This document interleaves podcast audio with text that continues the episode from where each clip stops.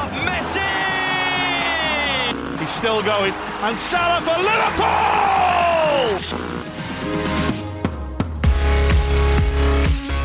سلام سلام سلام به همه کسایی که دارن به ما گوش میدن رادیو آف ساید پادکست چند تا دوسته که هر هفته دور هم جمع میشن و درباره چهار تا لیگ اول اروپا حرف می‌زنن پریمیر لیگ سریا بوندسلیگا و لالیگا. بازی ملی بالاخره تموم شده. با یه اپیزود جدید برگشتیم. تو این اپیزود متاسفانه آراد نتونست خودش رو برسونه. برای همین بخش آلمان نداریم. ولی به جاش قول میدیم که هفته دیگه آلمان رو مفصل بررسی کنیم. دیگه بریم و برنامه رو شروع کنیم. یک دو سه.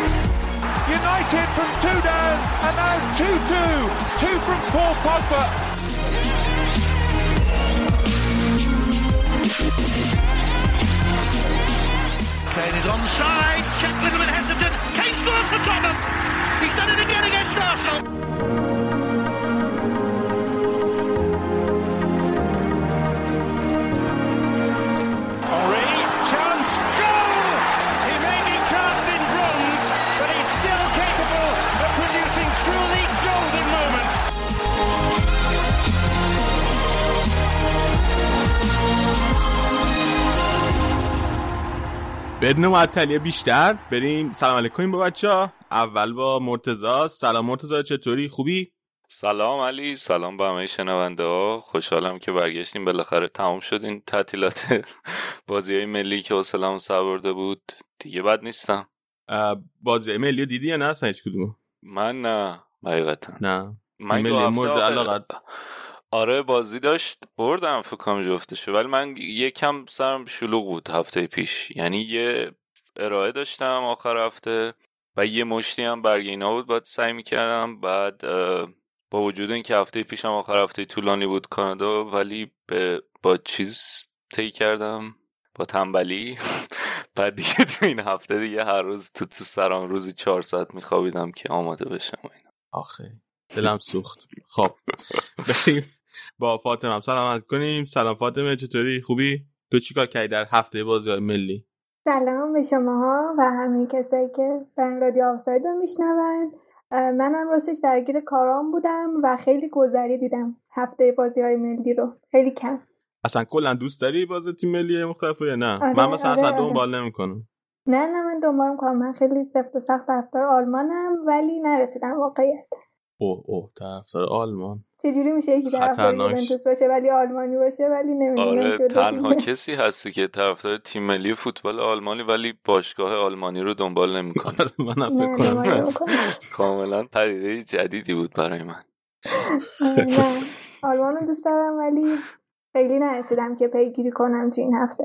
حالا خیلی هفته خوبی هم نداشتن. آره خوبه خیلی جذابم نیست نمی‌فهمم خیلی لیگ اروپا رو کلا کلا کلا اون چیزایی که جدید درست میشه و اینا خیلی حال نمی‌کنم خیلی. واسم چیز نیست. آره. خیلی هم چیز بود دیگه. خیلی هم سر و صدا درست کرد بین هواداره که اصلا آیا باید باشه تو این اوضاعی که بازی انقدر فشرده است اینا برن ریسک این داره که بازیکنان چه می‌دونم کووید بگیرن. رونالدو تستش مثبت شد. توی ایتالیا که کاملا تاثیرش رو گذاشت حالا چه توی کرونا چه توی وقفه که انداخت بین بازی ها آره خیلی ها دارن میگن که واقعا لازم بود که این بازی های بین المللی برگزار بشه. حتی بازی دو... اون بازی دوستانه ها که دیگه اصلا بدتره. باز دوستان ها که بدتره. هیچی آخه اصلا این مثلا این که میگیم غیر دوستانم چیه؟ این لیگ ملت های اروپا اصلا یه سال درست شده چه اهمیتی داره؟ Who cares آره. واقعا؟ عجیبه. نمی‌دونم. من که حتی کلا میدین موضوعم راجع فوتبال ملی اینه که نباشه بهتر. از خرج باشگاه میرن استفاده می‌کنن فیفا پول در میاره حالا مهم نیست بریم. امروز آراد نتونستم به پیونده. و بنابراین خودمون سه تا توی ضبط. بریم از انگلیس شروع کنیم. خوبه مرتضی؟ آره همیشه خوبه از انگلیسی بیا بگو این پروژه خفنه مالی که در پیش گرفته چیه؟ انگلیس قضیهش چیه؟ آهان در پیش که انگلیسیا لیگ در پیش نگرفته بود. یه خبری در شد هفته پیش یک شنبه بود فکرم شنبه یک شنبه که یه draftی از یه یه draft چی بگم؟ بهش میگن خیلی قرارداد پیشنویسی از یه پروژه اومده بود بیرون که اسمش هم گذاشته بودم Project Big Picture یا آینده نگاه به آینده یه همچین چیزی فکر کنم ترجمه کنیم. که ظاهرا منچستر یونایتد یعنی گلیزرا یکی از داداشا یا پسرعمو بعد مالکای لیورپول به خصوص هنری و گوردن و رئیس EFL به خاطر اینکه انگلیس اینطوریه که سه تا مدل لیگ داره. یه دونه Premier Leagueه که این برای خودش یه ارگان جدا داره که برگزار می‌کنه و میچرخونه. یه EFL داره که این EFL مسئول Championship، League One و League Twoه. بعد یه سری National League داره که اونا دیگه میشه لیگای پایین تر که اونا رو فکر کنم خود اف ای برگزار می‌کنه مطمئن نیستم. ولی حالا اون رئیس مسئول EFL ریک پری با اینا این سه نفر با هم دیگه ظاهرن یعنی این سه تا فرد که نیستن این سه گروه با هم دیگه شروع کرده بودن. ظاهرا حدود سه ساله که دارن این طرحو میریزن. چلسی هم ظاهرا این اواخر باهاش باهاشون با اون چرمن چلسی رئیس باشگاه چلسی هم در ارتباط بودن. خود آبراموویچ نه ولی رئیسی که الان مدیریت باشگاه رو بر داره. و ظاهرا این پیشنویس رو فرستاده بودن برای Big Six این هفته که برای همین درسیت. خیلی هم سر و صدا کرد. حالا چیه این پیشنویس؟ من بندایی که داره رو دونه دونه میگم و حالا خوبی ها و بدی هایی که می‌تونه داشته باشه. یه مقاله خیلی خوبی مت سلیتر که باش مصاحبه کردیم نوشته بود تو Athletic و دونه دونه بندای پیشنهادی رو گفته بود. ببین یه اولین نکتهش که خیلی به نفع فلم خواهد بود اینه که یه بند کمک مالی به باشگاه های EFL توش بود برای کووید 19 یعنی که بتونن از این رکودی که در اومدن نجات پیدا کنن. و قرار بر این بود که یه چیز دقیق یه چیزی حدود که نه. 250 میلیون پیش پرداخت داشته باشن به این باشگاه EFL به خاطر ضررایی که توی 2019 20 و حالا ضررایی احتمالی که قرار تو 2021 بدن.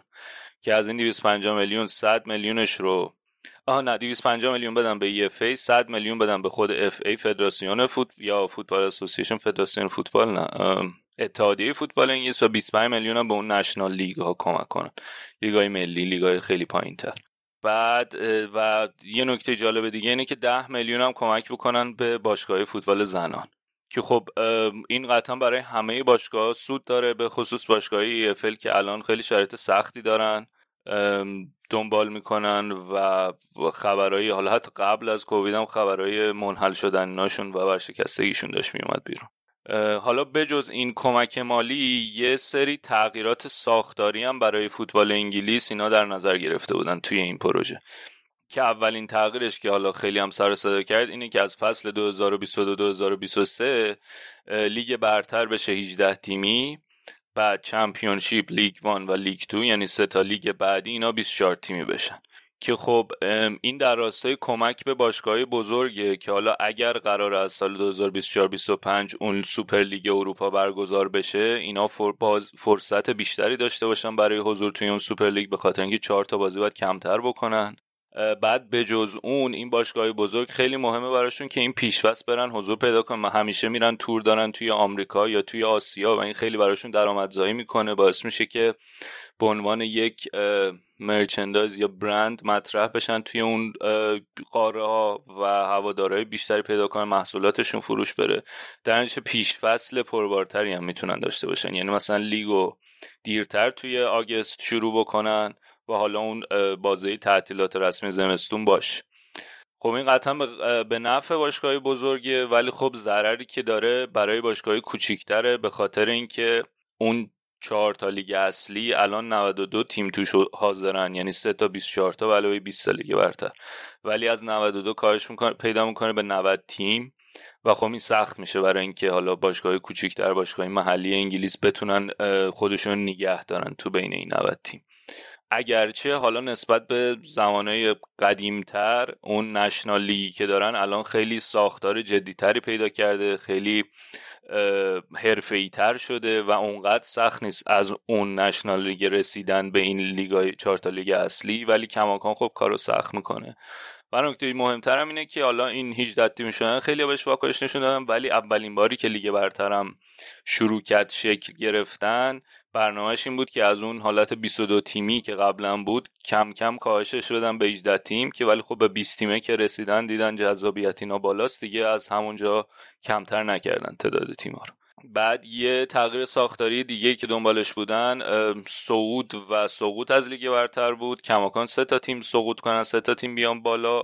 ولی سه تا تیم لیگ برتری مستقیم سقوط نکنن. یعنی از اون 18 تا تیم تیمای 17 18 مستقیم صعود کنن.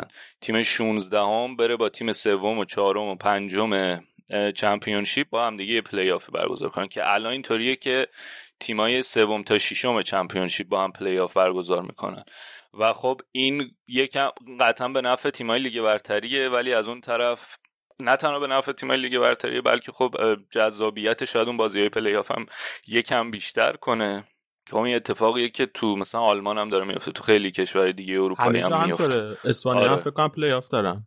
آره پلی آف که دارن ولی پلی آف اینه که یعنی یه دونه از اون تیمای لیگ بالاتر بیاد توش بازی کنه آره. نه اینکه هر چهار تا تیم لیگ پایین باشن ولی خب چیزی که قطعیه اینه که از اون طرف اولا که خب تیم شیشم Championship دیگه نمیره برای پلی آف و معمولا هم اینطوری حالا بر اساس آمار اگه نگاه کنی اون تیمی که از لیگ بالاتر میاد تو پلی آف معمولا میمونه. حالا یه سری چیزم هست ممکنه که بیفتنم ولی من اکثر اوقات اون تیم لیگ بالاتره که میمونه.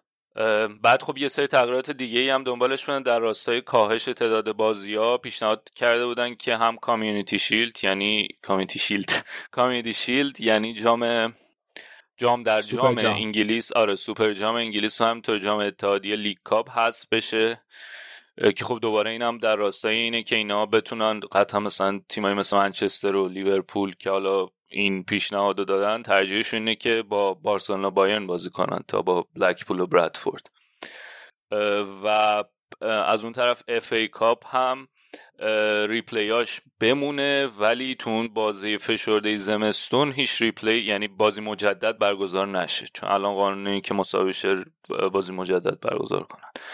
و یه پیشنهاد دیگه تغییر ساختاری یا تغییر رقابتی که داشتن که اینم خیلی جالب بود برای من اینه که فوتبال زنان رو براش یه ارگان جدا تعریف کنن که اون ارگان فوتبال زن لیگ فوتبال زنان رو برگزار کنه. به خاطر اینکه الان فوتبال زنان رو خود اف ای داره برگزار می‌کنه یا پریمیر لیگ و نکته ای که پیش میاد اینه که خیلی هم میگن به خاطر اینکه اف ای و پریمیر لیگ حالا درآمد بیشتری از فوتبال مردان دارن یا کلا توجهشون بیشتر رو فوتبال مردانه در نتیجه خیلی همتی نمی‌کنن برای اینکه فوتبال زنان رو بهتر بکنن لیگشو.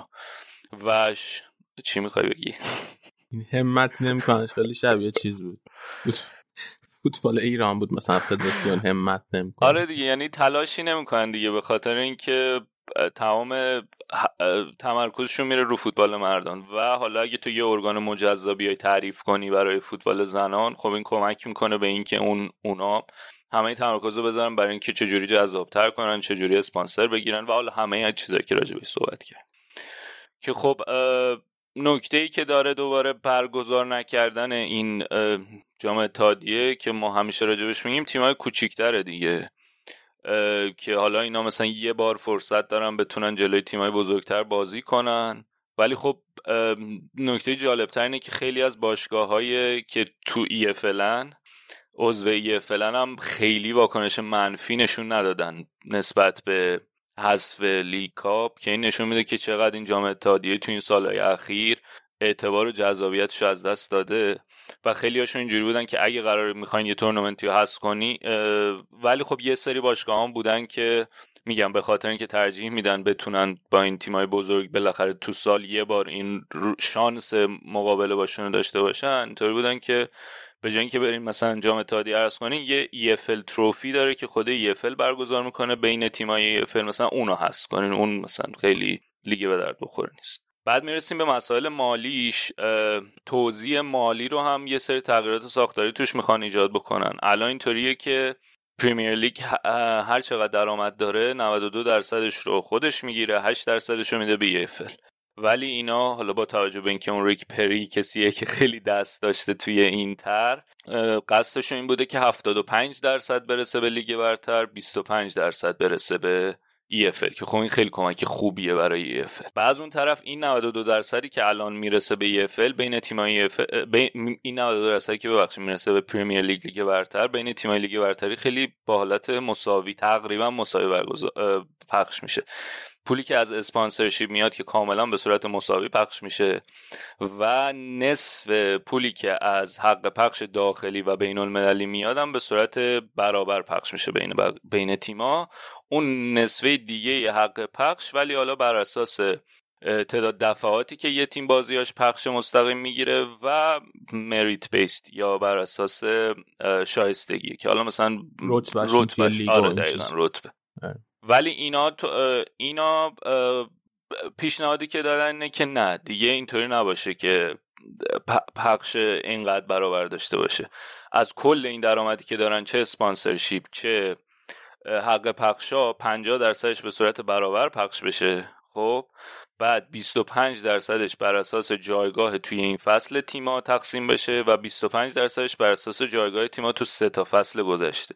که حالا اگه یکی از یعنی تو ذهنیت احتمال که اگه یکی از این تیمای بزرگ حالا یه فصلی نتونست توی شش تای بالا تموم کنه نگاه کنم به سه فصل گذشته ببینن. یا حالا هر تیمی اگه یه فصل بدی داشت به سه فصل گذشتهش نگاه کنه و خب این به نفع تیمای تاپ 6 از نظر مالی و به نفع تیمای EFL چرا؟ به خاطر اینکه الان 8 درصد سود می 8 درصد از درآمدا می‌رسه بهشون موقع 25 درصد بهشون می‌رسه که خیلی کمک خوبیه. بعد من خب برای همینم خیلی تعجب کردم از این بندش برای اینکه خب امتیازی که مثلا لیگ برتر انگلیس داشت نسبت به بقیه لیگ‌های اروپایی به خصوص مثلا نسبت به لالیگا و حتی سری آ این بود که پولا برابر پخش نمی‌شد. برابر پخش می‌شد ببخشید. و بر همین سطح همه تیم‌ها یه حد خوبی نزدیکی اون حتی مثلا تیم‌های کوچیک‌تر هم می‌تونن خریدای خفن و گرون بکنن. ولی اینو اگر که تغییرش بده اون امتیازی که مثلا نسبت به لالیگا داشته شاید از دست بده. خب حالا به این می‌رسیم. من همه بندا رو که ببین یه بند دیگه ای هم داره که من اونو که بگم بعد می‌رسم به اینکه چرا انقدر بهش واکنش منفی نشون دادن و یکیش دقیقا همین و حالا اتفاقی که میفته اینه که الان نسبت توی سالهای گذشته به جز حالا سه سال اخیر به صورت میانگین نسبت درآمدی که از این حق پخش و اسپانسرشیپ تیم اول لیگ برتر داره به تیم آخر یک و شیش دهمه. حالا مثلا تو این دو سه سال آخر که یکم حق پخش بین المللی بیشتر شده و تقسیم ها عوض شده شده یک و هشت دهم به یک. یعنی اونقدر تفاوتی نیست. و کسایی که منتقدن نسبت به این بند میگن که خود حتی مسئولین حال حاضر پریمیر لیگ یه نقدی که دارن به این بند اینه که می‌تونه نسبت کنه چهار به یک که این دقیقا همه حرفی که تو اختلاف خیلی زیاد میشه. که ظاهرا خود یونایتد یا لیورپول که این رو مطرح کردن. اونا اینطوری که نه اونقدر تفاوت زیاد نخواهد بود گسستی که ایجاد میشه. مثلا میشه دو و نیم دو بیس پنج به یک نسبت که اونم کماکان نسبت خیلی ساده ای نیست. بعد مثلا یه نکته دیگه که داره توی این درآمدا که اینم نکته خیلی جالبیه اینه که یه یه قانونی داره لیگ برتر پرشود پیمنت که حالا این پرداخت پاراشوت چیه؟ پرداخت پاراشوت اینه که شما یه تیمی که سقوط می‌کنه پرداخت سقوط آزاد. یه تیمی که سقوط می‌کنه تا یه مدتی هنوز از لیگ برتر درآمد می‌گیره. یعنی شما به, به صرف اینکه یه فصل لیگ برتر حاضر بوده باشی بعد اگه سقوط کنی کماکان پول لیگ برتری می‌تونی بگیری. که این باعث میشه که اختلاف خیلی زیاد بشه اختلاف درآمد و اینا اومدن پیشنهاد دادن که اینو کلا ور دارن توی یعنی توی این Big Picture پیشنهاد دادن که این parachute payment رو بردارن. و خب این چه کمکی می‌کنه؟ خوبیش برای تیمای EFL اینه که مثلا تیمایی که نبودن تو لیگ برتر اگه بخوام بتونن رقابت کنن با تیمایی که از لیگ برتر اومدن باید خیلی خرج کنن. و این باعث میشه که خرج کردن یعنی اون تیمایی که تازه از لیگ برتر اومدن می‌تونن حقوقای بالا بدن. حالا برای رقابت باشون تیمایی که قبلا توی لیگ بودن و اون پول رو ندارن باید همون حقوقا رو بدن و این حقوق به, به درآمدزایی باشگاه نسبتش مثلا حدود 107 درصد الان توی EFL یعنی حقوقایی که میدن خیلی بیشتر از turnover ه یا درآمد خالصه. خب یه خوبی ولی داره که یعنی اصلا اینکه منطقه چی بوده که از اولین بند گذاشته اما این بوده که یه تیمی وقتی سقوط می‌کنه اگر درآمدش هنوز درآمد چمپیونشیپی باشه ولی هزینهش هنوز هزینه لیگ برتریه چون اینا فصل پیشی که مثلا تیم بسته بودن واسه لیگ برتر بسته بودن بازیکنای در سطح لیگ برتر بسته بودن حقوقای در سطح لیگ برتر می‌دادن و الان که سقوط کردن اگر یهو منبع درآمدشون تبدیل شده در منبع درآمد چمپیونشیپی که خیلی کمتر از پریمیر لیگیه اینا مجبور میشن یه سری از بازیکناشون رو با قیمت خیلی پایین رد کنن بره. که خب این هم دوباره به ذره خود پریمیر لیگ و کلا فوتبال انگلیس دیگه. چون میان تیمای کشورهای دیگه میان بازیکنایی که ارزون تر شدن راحت در اختیار می‌گیرن. بازیکنایی که الزاما کیفیتشون هم پایین نیست. آره دقیقا همینه. و خب حالا برای این اومدن یه چیز تعریف کردن دیگه. یه سالری کپ یا سقف قرارداد سقف حقوق تعریف کردن بر اساس FFP که هم توی EFL باشه هم پریمیر لیگ که حالا با این بتونن کنترل کنن که خب اینم مفصل در مورد اینکه چه چه خوبیایی داره چه بدیایی داره. توی اون مصاحبهمون با سلیتر حرف زدیم در مورد سقف قرارداد. بعد یه نکته جالب دیگه ای که داره اینه که مثلا اینم دوباره کمک می‌کنه به این که الان می‌خوام بگم کمک می‌کنه به تیمای بزرگتر اینه که EFL کاملا حق پخشاشو بده در اختیار پریمیر لیگ قرار بده. بعد باشگاه تعداد بازیهایی که می‌تونن تو بازی داخلی پخش کنن محدود بشه یه حدی براش بذارن. ولی هر باشگاهی خودش بتونه تا هشت تا بازیشو انتخاب کنه که بفروشه تو مارکت بین المللی که خب این کمک می‌کنه به تیمای بزرگتری که هوادار دارن مثلا منچستر لیورپول آرسنال تاتنهام که تو بازار بین المللی هوادار دارن. و اینا مدت ها اصلا کل این فرایند برای اینه که بتونن این بازار بین المللی رو بهتر به دست بیارن. حالا کلش نه مقدار زیادیش. کمک می‌کنه به اونا ولی یه تیم کوچیک توی EFL که بازار بین المللی نداره. از یه طرف تعداد بازیهایی که داخلی می‌تونه پخش کنه محدود میشه. از اون طرف اون هشتا رو هم نمی‌تونه استفاده کنه برای ازش درآمدزایی داشته باشه. که خب این هم خیلی ضربه می‌زنه. بعد روی آک... حتی برای آکادمی ها و قراردادهای قرضی هم چیز گذاشتن شرط و شروط گذاشتن. اینه که Premier League این پول و حمایتی که الان از آکادمی های EFL می‌کنه رو کماکان انجام بده. ولی باشگاه هایی که از چمپیونشیپ پایین ترن یعنی فقط Premier League و چمپیونشیپ باشگاهش مجبور باشن که آکادمی فعال داشته باشن. بقیه می‌تونن آکادمی نداشته باشن. بعد اون طرف قرارداد قرضی رو قرارداد بازیکنایی که می‌تونن به صورت قرضی از تیم خارج بشن و سقفشو ببرن تا 15 تا زیاد کنن. و تعداد بازیکنایی که به صورت قرضی می‌تونن داخل بشن هم محدودیت شو بدون محدودیت بشه که این دوباره به تیمای بزرگ کمک می‌کنه به خاطر اینکه اینا می‌تونن تا جایی که دلشون بخواد برن سرمایه گذاری کنن روی بازیکنهای جوون. بدون اینکه نگرانی اینو داشته باشن که بازیکن جوون اومد خب طول می‌کشه تا جا بیفته کجا بفرستیمش. راحت تا 15 تا رو بتونن بفرستن قرضی این ور اونور و خب از این برای باشگاه کوچیکتر هم بد نیست به خاطر اینکه اگه یهو به یه مشکل مالی بر بخورن می‌دونن که قرضی می‌تونن نامحدود بازیکن بیارن. حالا برای یه فصل کارشون را بیفته می‌تونن با قراردادهای قرضی تیمو ببندن تا بعد تصمیم بگیرن چی کار بکنن. خب اینم خیلی اینم میگم دوباره در راستای کمک به باشگاه بزرگ و تصویری که دارن. بعد مثلا یه بند خیلی خوب دیگه. میگم اینا همه بندایی که نکات مثبتش کم نیست. حالا بجز اون پخش سرمایه ها پخش درآمدا یه بند دیگه ای دارن اینه که هر سال یه مبلغی رو یه چیز بوده مثلا 88 میلیون رو بدم به باشگاه EFL برای حفظ و تعمیر و نگهداری زمیناشون. و همینطور یه مبلغی رو در نظر بگیرن برای باشگاهی که می‌خوان زمین جدید درست کنن. مثلا ظاهرا الان یه مبلغی می‌تونن کمک بگیرن ولی اون مبلغ کمک رو افزایش بدن. که خب دوباره اینم خیلی کمک می‌کنه دیگه. چون باشگاهی EFL الان چون خیلی توش موندن که چجوری خود باشگاه بتونن اداره کنن حالا اگه بتونن با خیال راحت یه مبلغ جدایی بگیرن برای ورزشگاهشون اینکه بتونن فروشگاهشو توش درست کنن اون دفعه با آرادم حرف مثلا کلی درآمدزایی می‌تونه از یه باری که توی فرو... توی, توی ورزشگاه هست باشه. بتونن رو ورزشگاه کار کنن و خب از اون طرف هم نگرانی اینو ندارن که پول تعمیر و نگهداری ورزشگاه از کجا میاد از اون طرف حتی می‌تونن درآمدزایی از ورزشکار هم اضافه کنن. و یه کار دیگه ای هم که حالا بعد مثلا برای چیز یه, یه بند دیگه که داره که اینو خود FA خیلی باش مشکل داشته اینه که تا سقف 205 میلیون هر سال EFL و Premier League کمک کنن به خیریه های مورد نظرشون. که خب این نگرانی رو برای اف ایجاد کرده که به خاطر اینکه این باعث میشه که الان FA خیلی نقش مهمی داره توی این توزیع پولا بین خیریا و کارهای خیریا توزیع پول توی جامعه از طرف باشگاه ولی این قدرت ممکنه که بیفته دست لیگ برتر و تیمای لیگ برتری که این ممکنه یکم کارو سخت کنه. سقف سقف پول می‌خوام سقف هزینه می‌خوام بزنم برای بلیت بازی خارج از خونه که اونم دوباره کمک می‌کنه. ولی می‌رسیم به مهمترین نکته این قرارداد این پروژه. یعنی تا الان نکاتی که بود نکات بدی نیستن. خیلی هاش می‌تونن کمک کنن به خصوص به باشگاه EFL و اصلا اولش هم که اومده بود بیرون همه می‌گفتن که EFL ها خیلی باش okay هن. چون خیلی کمک مالی خوبی بهشون میشه. یعنی به جز اون 250 میلیونی که گفتن الان بهتون میدیم برای این دو فصل کلی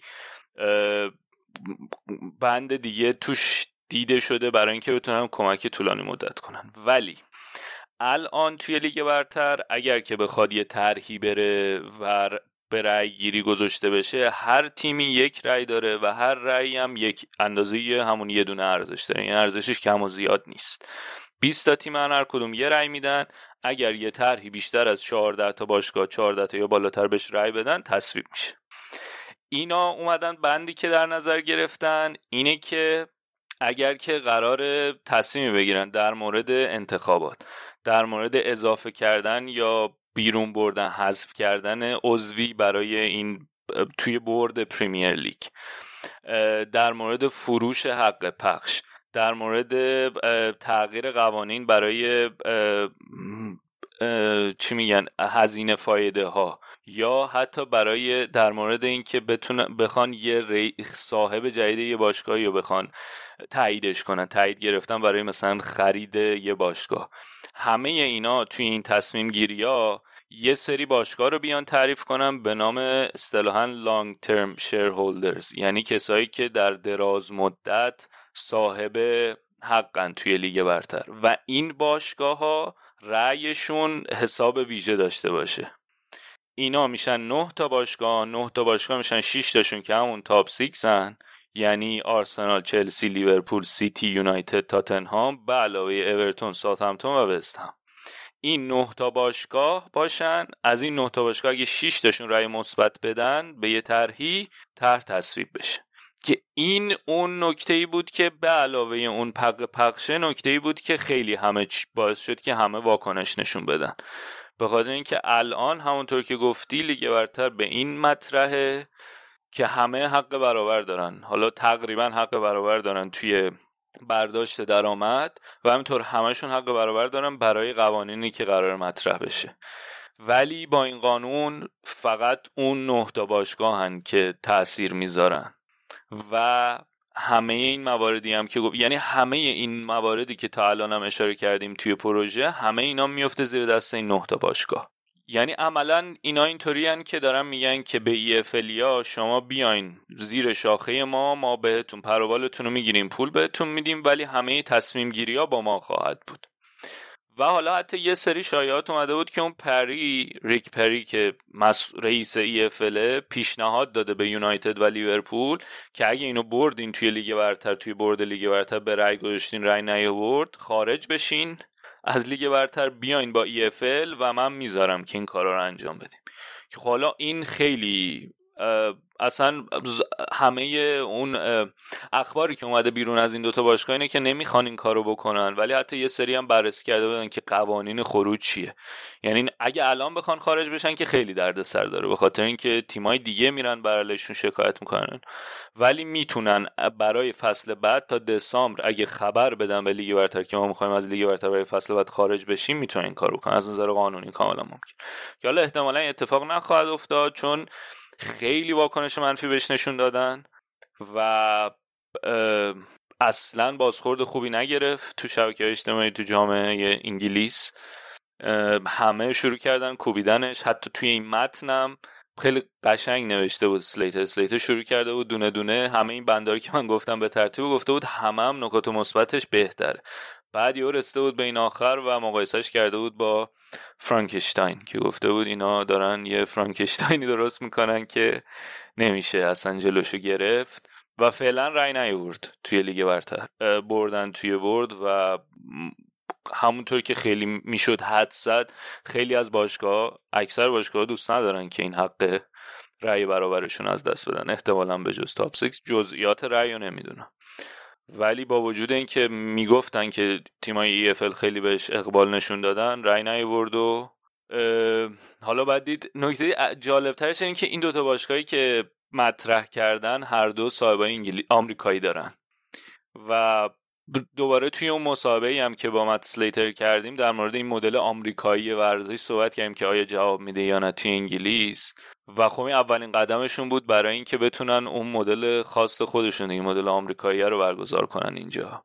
البته خیلی هم مدل آمریکایی نیست. بیشتر بیشتر دنبال قدرت گرفتنن و اینطوریان که ما داریم سرمایه گذاری می‌کنیم. این همه سرمایه گذاری کردیم تو این باشگاهمون مایی که بیشتر از بقیه سرمایه گذاری کردیم باید حرف بیشتری هم داشته باشیم. یعنی حق بیشتری هم داشته باشیم تو تعیین آینده لیگ. ولی یه شباهتایی هم داره دیگه. مثلا همین که جریان پول رو محدودش کنن بگن مثلا باشگاه تا یه حدی می‌تونن آره. هزینه کنن تا یه حدی می‌تونن حقوق بدن. اینا شبیه سیستم آمریکایی و یه سری بنداش خیلی خوبه. مثلا یه سری بنداش اگر که استفاده بشه برای به یه فلینا خیلی کمک خواهد کرد.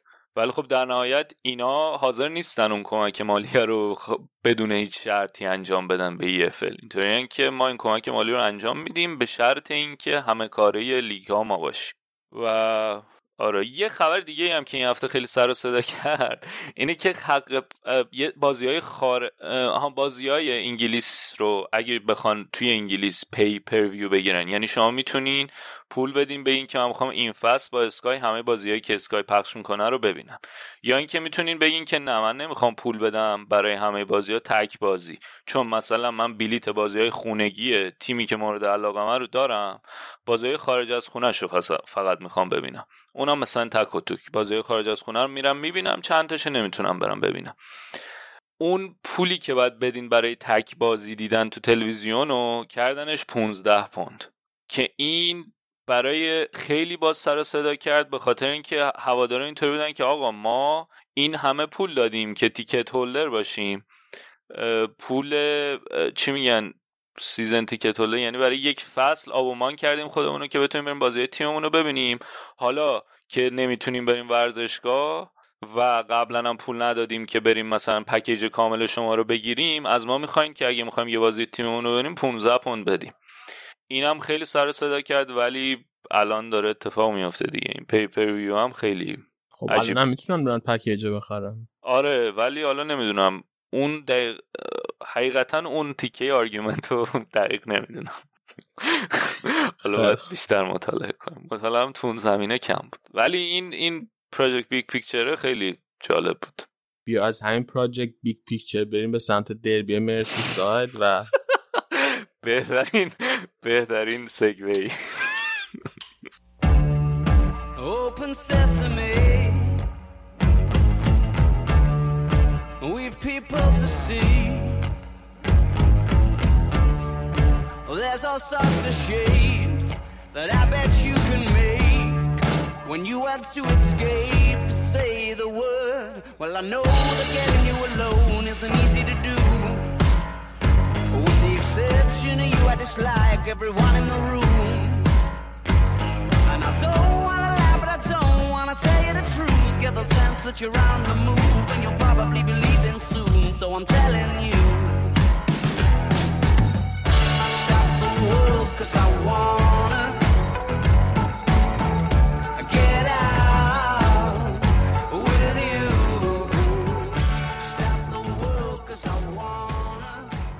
بریم به سمت دربی مرسی ساید. دلار ببریم اون سمت. بازی لیورپول و اورتون که آیا آنجلوتی مچه کلوپو بگم خوابوند یا نه خوابوند؟ به نظر نمی‌دونم. بگو. نظر من که خوابوند.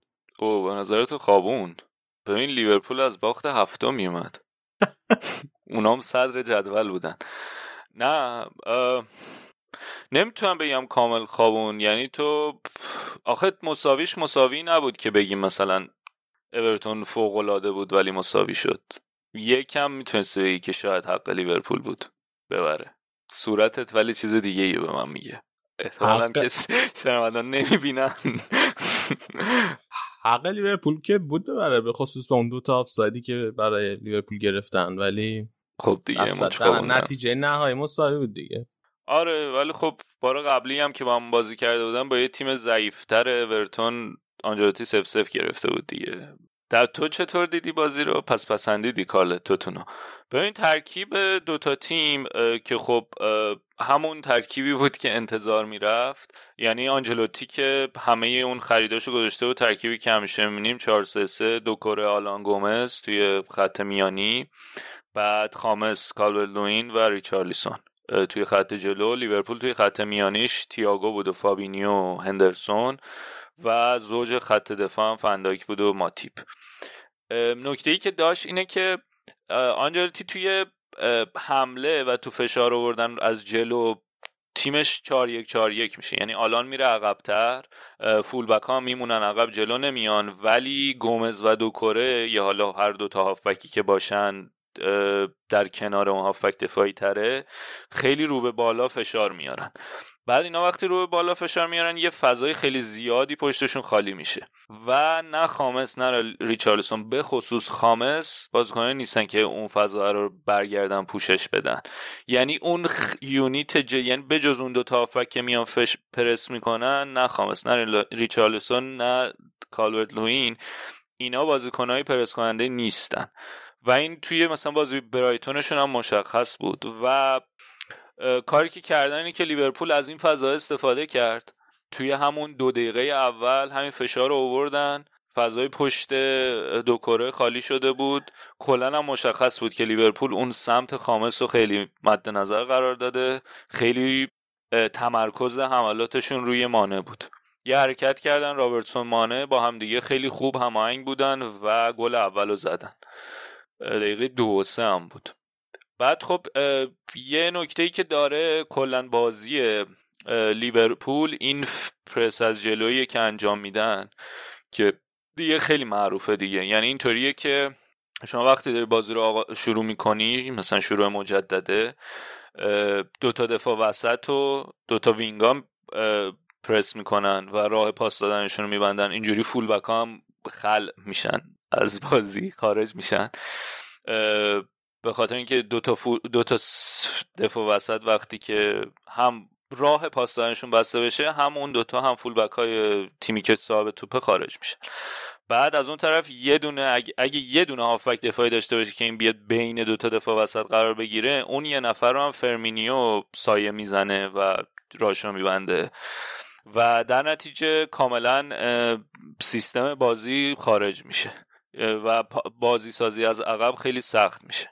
ولی کاری که میشه که بعد از اون طرف حالا بقیه فشار اون سه تا فول بک میارن. میام سه تا هاف بک میارن. توی اون سیستم 4 3 میان جلو که توپو بگیرن. حالا کاری که میشه کرد اینه که بشه اون سه تا هافبک رو یه جوری از بازی خارجشون کنی که این کار رو با double pivot میشه انجام داد. یعنی شما اگه بجای اینکه یه هافبک داشته باشی که بین بره بین دو تا دفاع وسط قرار بگیره اگه دو تا هافبک بیاری این کار فرمینیو رو سخت می‌کنه. وقتی کار فرمینیو سخت بشه به خاطر اینکه نمی‌تونه همون آردی یک همینطوریش آردی نگم. همینطوریش اون یه نفر رو گرفتن پوشش دادن کار سختی. وقتی دو نفر میشن کار سخت میشه. در یکی از هافبک ها باید بیاد کمک کنه به فرمینیو این باعث میشه که یکم فضا تو وسط بازتر بشه و بعد بتونه از اون فضا استفاده کنن. و این کار رو به خوبی توی ناپولی چیز انجام می‌داد دیگه. البته اون موقع 4 2 4 4 2 بازی می‌کرد. با دابل پیوت. خیلی خوب آنجلوتی این کار رو انجام داد توی ناپولی جلوی لیورپول. حالا اینجا کاری که می‌کردیم بود که یکی از گومز یا دوکاره میومدن عقبتر با زاویه کنار چیز قرار می‌گرفتن کنار آلان. و این بازم این کمک رو می‌کرد که اون فشاری که قرار اون یونیت جلو بیارن و بعدش پشت بندش هافبکا بیان فشار بیارن رو خونسا کنن تا حدودی. بعد به جز اینم که لیورپول یه تاکتیکی داره که بر اساس اصول دیگه. یعنی اینی که شما یه اصلیه که این اصل رو حالا هر چی باشه بازی تیم حریف اینو انجام میدن. که یه بازیکن باشه که ارز بده در چه وقتی که ارز میده یه بازیکن حریف با خودش می‌کشه یه نیم فضا باز میشه.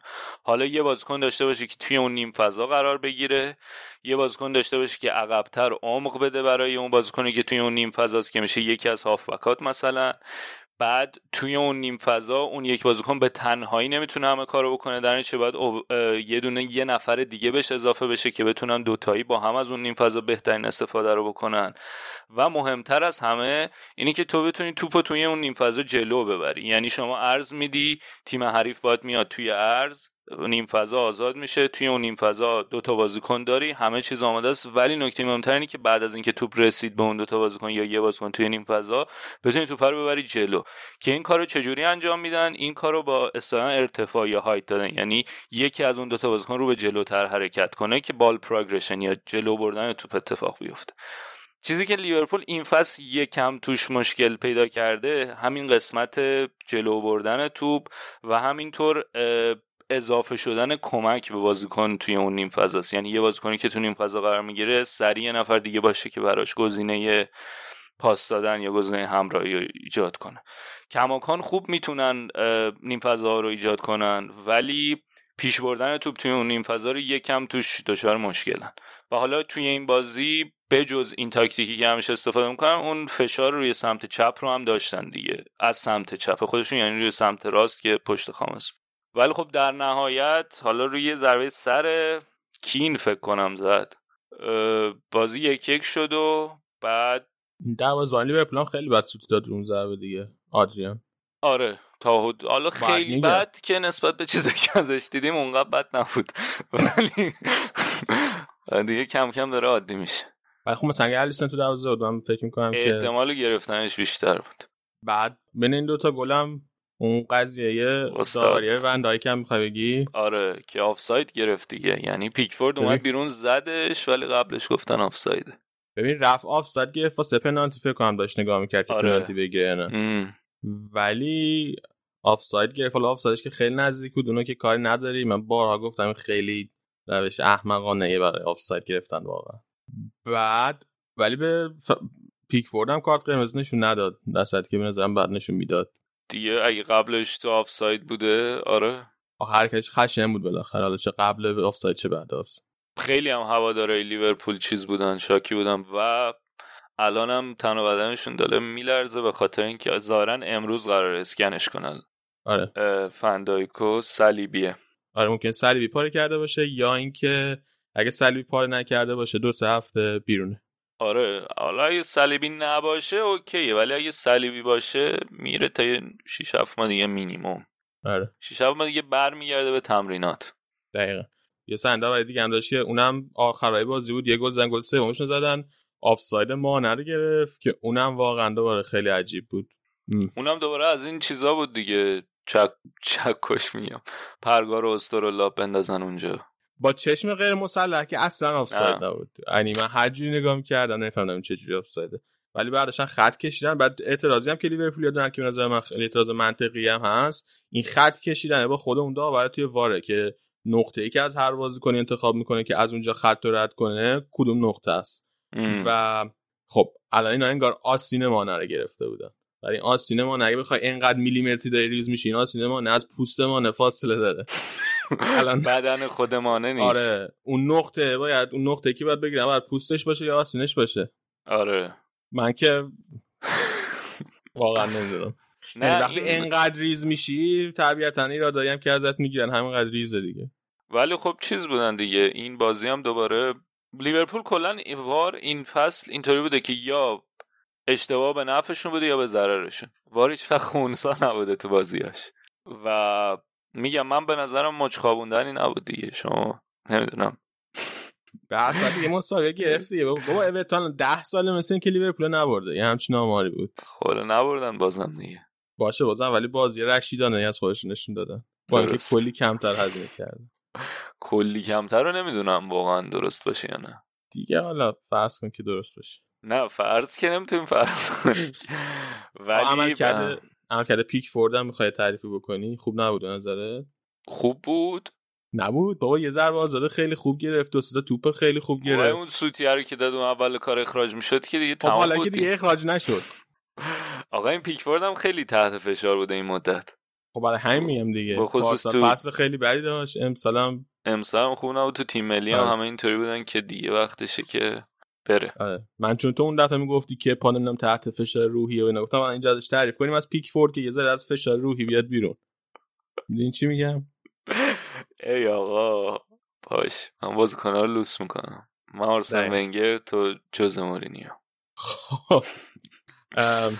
بگیم هم که مثل که باشگاه لیورپول هم شکایت کرد یعنی به پریمیر لیگ اعتراض کرده گفته که می‌خواد بدونه که وار کجا بود سر اخراج نشدن پیک فورد و تو سر اون دو تا آفساید می‌خواد یک اطلاعیه‌ای بگیره از که دقیقا وار چه جوری عمل می‌کنه خیلی ناراضی بودم من فکرم اینو نه پیرس. توییت کرده بود اطلاع می‌خوام بگیرن ها مثل آره. درخواست چه توضیح کردن شکایت آره درخواست نیست تو شکایت که مثلا بره مثلا بره آخه من. فکرم رفت سمت اون توییته که فرستادی که او آره نه یه این توییته که میگی حالا بگیم که بقیه بدن یه نفری یکی از طرفدار لیورپول توی توییتر یه توییت کرده بود که باید ببرن دادگاه و سعی کنن که به خاطر. مسئولیت فنداک و مثلا آره. پیکفورد رو محروم کنن از زندگی محروم کنن و حتی زندان بفرستن و از این چیزا آره. اون که حالا شوخی بود آره من گفت ولی- فکرم آخه شکایت گفتم از زنم رفت آها توضیح می‌خوان بلکه اینا توضیح بخوان یه کاری بکنن آره. بچه های گردن کلفتی هم هستن آقای هنری و گوردون اینا دیگه نشون هم دادن دنبال big picture اینان بله. خب دیگه راجع به این بازی حرف نداری؟ نه دیگه تقسیم کردن امتیازا رو اورتون موند در صدر جدول.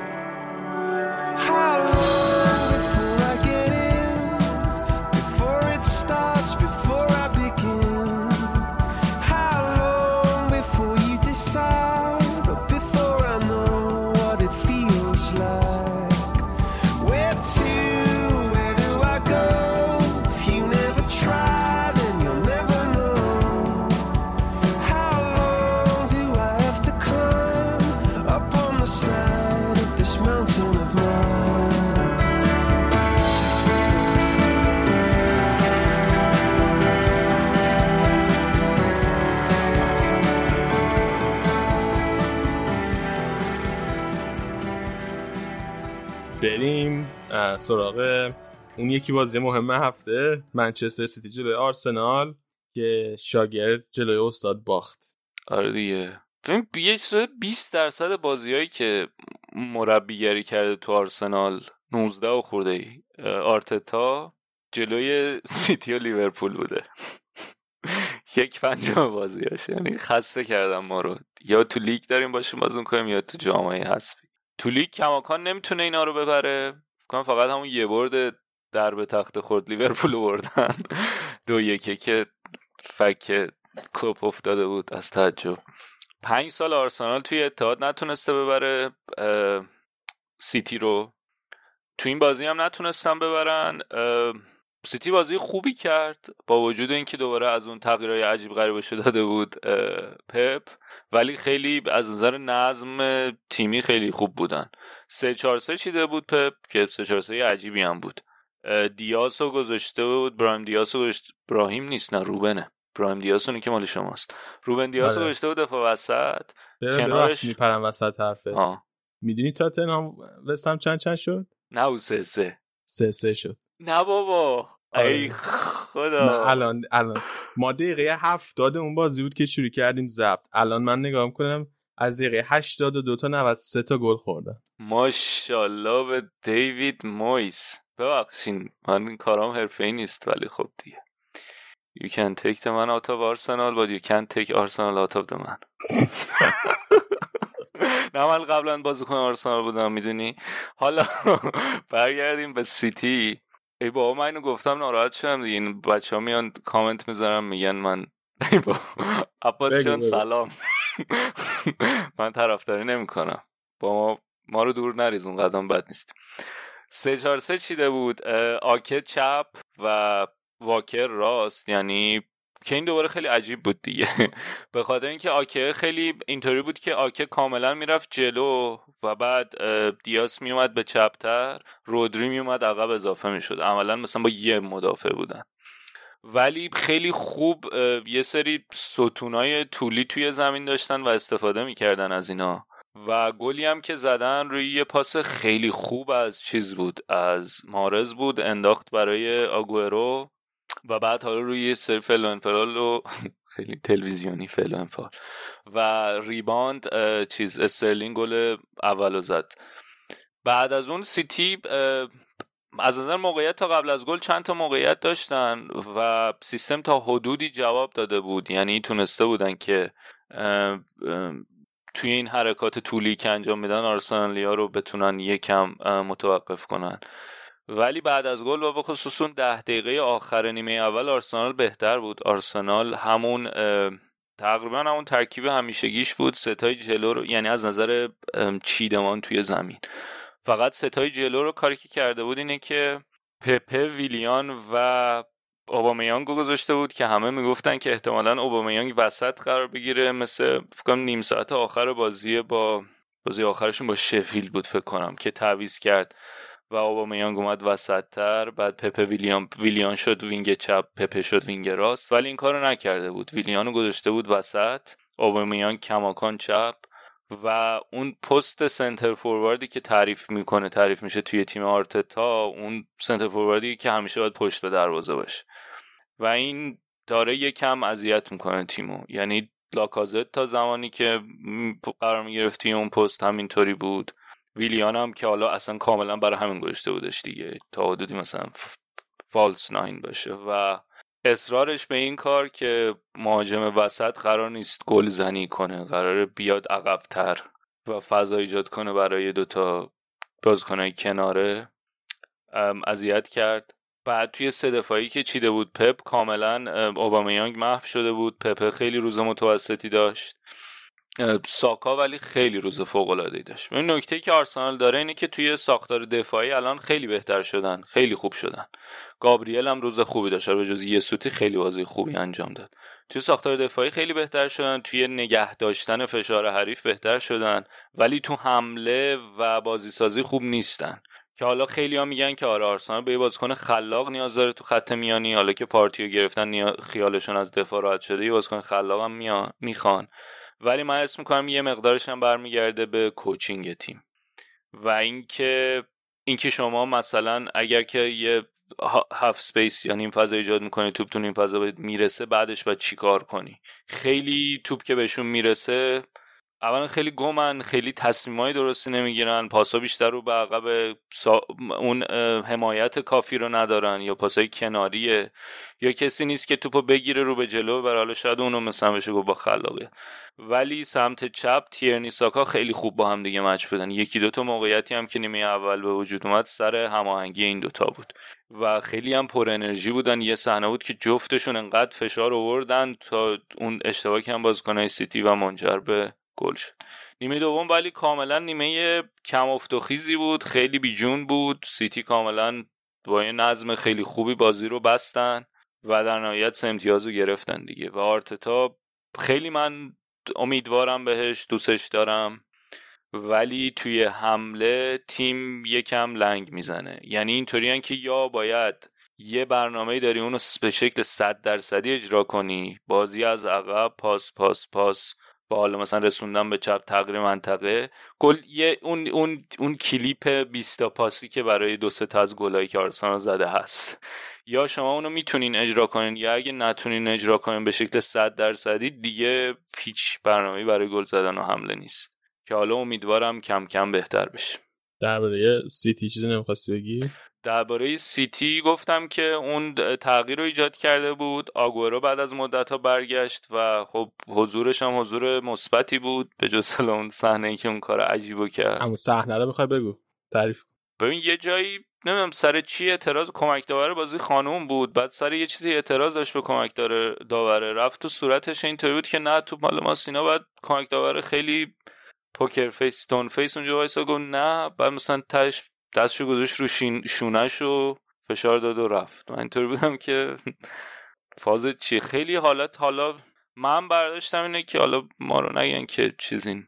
ولی خیلی patronizing خیلی نگاه بالا به پایین اصلا خیلی عجیب بود. آخه واقعا نمی‌کنن. یعنی آره اصلا من. تو. حین بازی. بیاد به دست بندازه رو شونه داور مرد مثلا. خیلی حالت اینطوری بود که مثلا گوگلی تو هم داور شد. این چه کاری مردم مومن اصلا چه معنی داره؟ داور اونم دیگه. اصلا خیلی عجیب. بود بعد خود پپ هم آخه جالبش که ما هفته پیشم راجعش حرف زدیم اپیزود قبلی. خود پپ هم موقعی که تو بایرن بوده سابقه هم چیکاری داشته. و مثل اینکه بعد بازی هم از پپ پرسیدن پپ مثلا ظاهرا براش رجیسترش تعریف نشده که مثلا این کار کار درستی نیست. بهش گفتم گفته نه مثلا. آره دفاع کرده بود. رفاقتی نه بوده. منظوری نداشته و رفاقتی بوده. بعد خواستم نمیم خیلی عجیب بود. مثلا این بود که آخه آگوره چه رفاقتی داره با داور بازی؟ حالا اون رفاقتی که ما میگیم حالا اینو نگفته بود ولی مثلا اینطوری بود که نه اوکی ولی خب اصلا, خیلی رفتار عجیبی بود. اصلا هیچ جوره توجیه نداشت دیگه. من اینطوری بودم. واقعا دیگه خیلی نگاه بالا و پایین بود دیگه. حالا بحثش بود که شاید محرومش کنن واقعا به خاطر مثل اینکه- اینکه گفتن نه نمی‌کنن. من این چیزی خوندم امروز که قرار نیست این کارو بکنن. ولی آره پپ همیشه از این تغییرات تاکتیکی عجیب که انجام میده جواب نمیده. به ما که رسید آخرین باری که جواب داده بود جلو شما بود؟ آره. رو. بعد وقت من و توییم که جلوی تیممون جواب میده. خیلی خوب. بخوای بقیه بازی رو به صورت خلاصه نتایجش بگو تا بریم سراغ بخش بعدی. چلسی کماکان خط دفاعش یقشو می‌گیره. تییاگو نبود دوباره کریستنسن زوما رو گذاشته بود ولی بازی که دو هیچ جلو افتادن و در نهایت سه سه مساوی کردن جلوی ساوثهمپتون یونایتد چهار تا به نیوکاسل زد که یکم فشار کم شه. تو شرایطی که مگوایر هم تو انگلیس خوب نبود و همه اینطوری بودن که شاید نیاز داره یه استراحت بکنه بعد از ماجرای میکنوس گلم زد. ماجرای میکنوس گفتم. ما یه ماجرای میکنوس داشتیم. همون مطمئنی یکی بود جفتش میکنوس بود. فکر کنم اینم میکنوس بود. حالا تو یونان پلیس گرفتش دیگه. برایتون با پالاس مساوی کرد. هر دو تیمی که این فصل خوب شروع کردن به نسبت خودشون. با نتایج آنچنانی نگرفتن ولی بازی های خوبی انجام دادن. شفیل در ادامه نتایج ضعیفش با فولام یک یک کرد. یه آماری هم بود نوید گفته بود از این آمارای نویدی. 15 تا بازی قبل کروناشون رو نمی‌دونم چند تا امتیاز گرفته بودن یه همچین چیزی.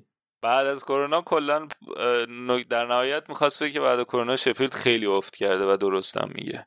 بیا در آوردم. 15 تا بازی قبل کروناشون رو 25 امتیاز گرفته بودن تو لیگ. 15 تا بازی بعد کروناشون رو 11 امتیاز 11 گرفتن امتیاز گرفتن تاتم که الان گفتی با وستهم سه سه کرد. عجیب. و خیلی من بازی دیدم. یه گل به خودی زدن یه دونم شوت پشت محوطه خوردن. آن داوینسون زده و خب اون یکی چی؟ یکی دیگه هم خورده دیگه. باشه. آره یه گلی هم خورد. آره ولی من مثلا اولش دیدم خیلی سون و کین هماهنگ بودن. ترسناک بود قشنگ. قشنگ من ترسیده بودم اینطوری بودم که اینا نیفتن رو غلطک ولی دفاعشون هنوز مشکل داره. حالا باید برم بازی ببینم واقعا نمی‌دونم چی شده. خیلی خوب. بریم یه استراحتی بکنیم سری برمیگردیم با بخش بعدی It's a good ball from Lichtsteiner. It's another Juventus goal. It's another Mario Mandzukic goal. It's Jose takes the corner. Koulibaly!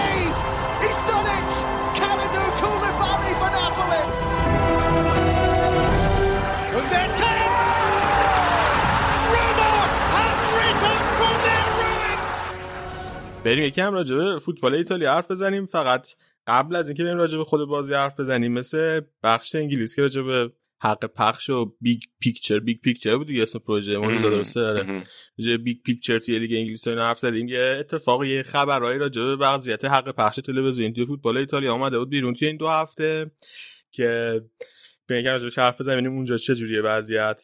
الان توی فوتبال ایتالیا قراردادهای حق پخش شو که تا آخر فصل 2020-2021 اه، به طور مشترک دو تا شبکه اسکای اسپورت و دزان دارن.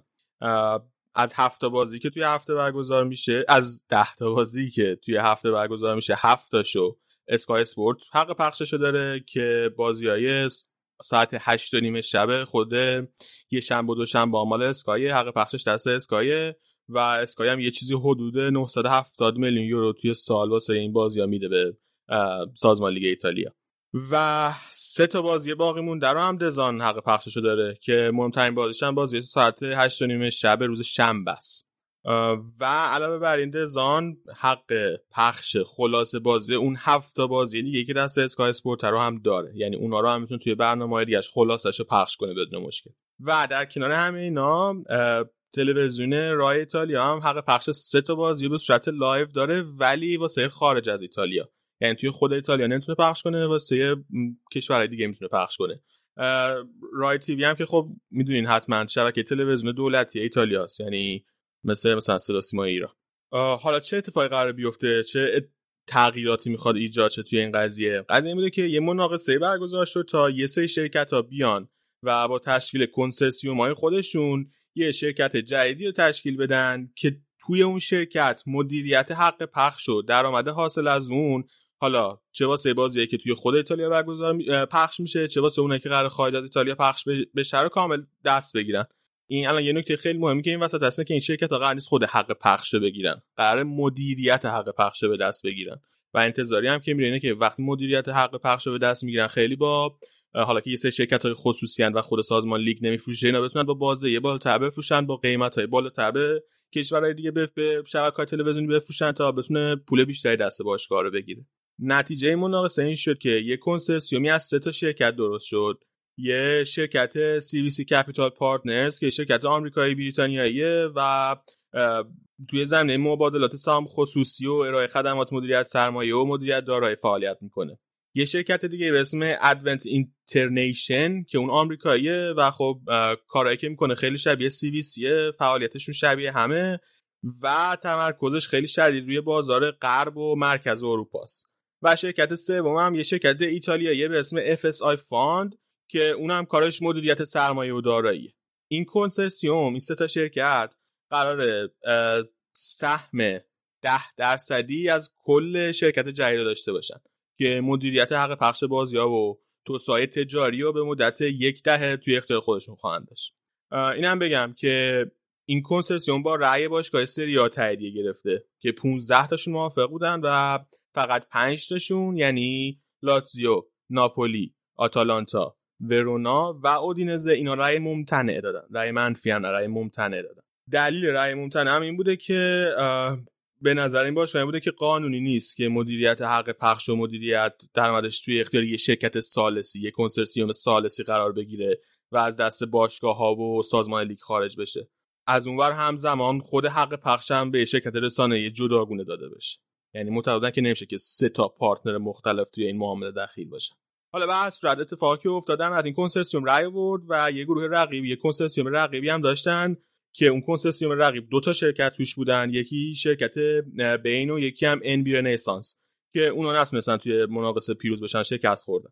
حالا الان این کنسرسیوم با سازمان لیگ ایتالیا وارد مذاکره میشه تا اولا اهداف دقیق پروژه‌ای که می‌خوان تعریف کنن و معلوم کنن که اولین هدفش هم احتمالا افزایش درآمد چند سال آینده است. و همطور نسبت به جزئیات توزیع و تجاری کردن قرارداد به توافق برسن. الان درآمد حق پخش تلویزیونی حق پخش تلویزیونی بازی ایتالیا واسه یک کشور خارج از ایتالیا یه چیزی حدود 370 میلیون یوروه. و خب کل درآمدی هم که به سازمان لیگ ایتالیا می‌رسه به کل تیم ایتالیا می‌رسه واسه حق پخش یه چیزی حدود یک بیلیون یوروه که از هر چهار تا لیگ خفن دیگه اروپا کمتره. یعنی هم از انگلیس کمتره هم از آلمان کمتره هم از اسپانیا کمتره و هم از فرانسه. یعنی پنجم ایتالیا توی اروپا. و الانم به نظر میاد که فعلا قصدش اینه که حق, حق پخشش رو واسه یه سال با اسکای و دزان با هم شرط کردن دارن تمدید کنن تا اینکه بتونن برنامه بهتری بریزن تا درآمد بیشتری بتونن توی سالیان آینده توی قراردادهای طولانی مدت به دست بیارن. وسط همه این بحث حرف آمازون هم اومد وسط. حالا قرار آمازون چیکار کنه؟ آمازون کاری که می‌خواد بکنه اینه که بیاد حق پخش بازی Champions League و توی اروپا روی سرویس Prime Video یی که داره بگیره. سرویس Prime Video آمازون یه سرویس تلویزیونی مثلا که می‌تونه اینترنتی مثل مثلا مثل چی مرتضی؟ مثل Apple TV و نتفلیکس و اینا نتفلیکس آره. می‌خواد روی اونها روی شبکه تلویزیونی خودش روی شبکه اینترنتی تلویزیونی خودش بتونه بازی های چمپیونز لیگو توی ایتالیا پخش کنه. و خب این پکیجی که به نظر می‌رسه نهایی شده باشه یه چیزی حدود 80 میلیون یورو برای هر فصل که قرار در ازاش 17 تا بازی چمپیونز لیگ و انحصارا فقط آمازون بتونه توی ایتالیا پخش کنه. که این 17 تا بازی شامل بهترین بازی های چهارشنبه یعنی از بین بازی که چهارشنبه برگزار میشه بهترین بازیش و البته فینال بازی ها باشه بقیه بازی ها و حق پخش بازی های لیگ اروپا رو هم الان در حال حاضر اسکایو دزان و یه شرکت دیگه به اسم مدیا دارن. و دارن رقابت می‌کنن واسه اینکه فصلهای دیگه هم بتونن این حق پخش رو بگیرن که حالا اونم به زودی معلوم میشه نتیجهش. یه موضوع دیگه این که وقتی پای آمازون باز بشه به ایتالیا این خیلی واسه خود شرکت آمازون پیشرفت مهمی حساب میشه. چون که الان حق پخش 16 تا بازی چمپیونز لیگ توی آلمان هم دارن. و اگه بتونن بازار ایتالیا رو هم در دست بگیرن یعنی از بین 5 تا کشور تاپ فوتبال توی اروپا دو تاشون حق پخش بازی مهمشون دست آمازونه که خب این خیلی بهشون کمک می‌کنه واسه اینکه قدرت بیشتری توی بازار حق پخش به دست بگیرن و خیلی بهشون کمک کنه که حتی بتونن وارد حق بازار حق پخش خود اسپانیا و انگلیس و فرانسه هم حتی بشن. این بود خلاصه ای از اتفاقاتی که افتاده بود تو این دو هفته. منبع این چیزایی که گفتم یکیش یه مقاله توی Financial Times یکیش هم توی وبسایت Sports Media. یه دونه مقاله کار شده بود که از اونجا گفتم. یه دونه یه مقاله یه ژورنالیست ایتالیایی به اسم مارکو بلیناتزو که اونم یه مقاله داده بود توی بلاگ خودش. یه سری از دارم از اونجا گفت. فاطمه این موافقی بریم سراغ بازی ها. می‌خوای یه اتفاق افتاد راجع به کرونا توی این یکی دو هفته توی ایتالیا که فوتبال هم تحت تاثیر قرار داد می‌خوای از اونها شروع باشه. من شروع بکنم. اولی سلام می‌کنم خیلی فاصله افتاد. بین اون سلام اولی هم تا الان که دارم صحبت می‌کنم. طولانی شد. در مورد کوبا کرونا می‌خوام شروع بکنم. چرا؟ به خاطر اینکه ما از بازی یوونتوس ناپولی صحبت کردیم هفته پیش. اگه که یادشون باشه گفتیم که ناپولی نیامد و بازی لغو شد. بازی لغو شد و هی توی این دو هفته درگیرش بودن که بازی تعویق میفته یا سه هیچ به نفع یووه میشه. بعد یه درگیری به وجود اومد. رسانه ای البته بین آنیلی با استاندار منطقه کامپانیا همون جایی که ناپولی توشه. آنیلی گفته بود که ما میریم توی زمین به خاطر اینکه فدراسیون خودش حواسش هست پروتکل‌ها رو رعایت می‌کنه ما هم با پروتکل‌ها میریم توی زمین. اون استان داره گفته بود که اینجوری نیستش که پروتکلای یه فدراسیون فوتبال متفاوت باشه با پروتکلی که توی کل کشور پیاده میشه. ما منطقمون پروتکلش این بود ما باید رعایت می‌کردیم و قانونیه که توی کل کشور باید این اتفاق بیفته. حالا یعنی که چی میگیم؟ فوتبال مثلا متفاوت تره فدراسیون فوتبال یه پروتکل دیگه رو.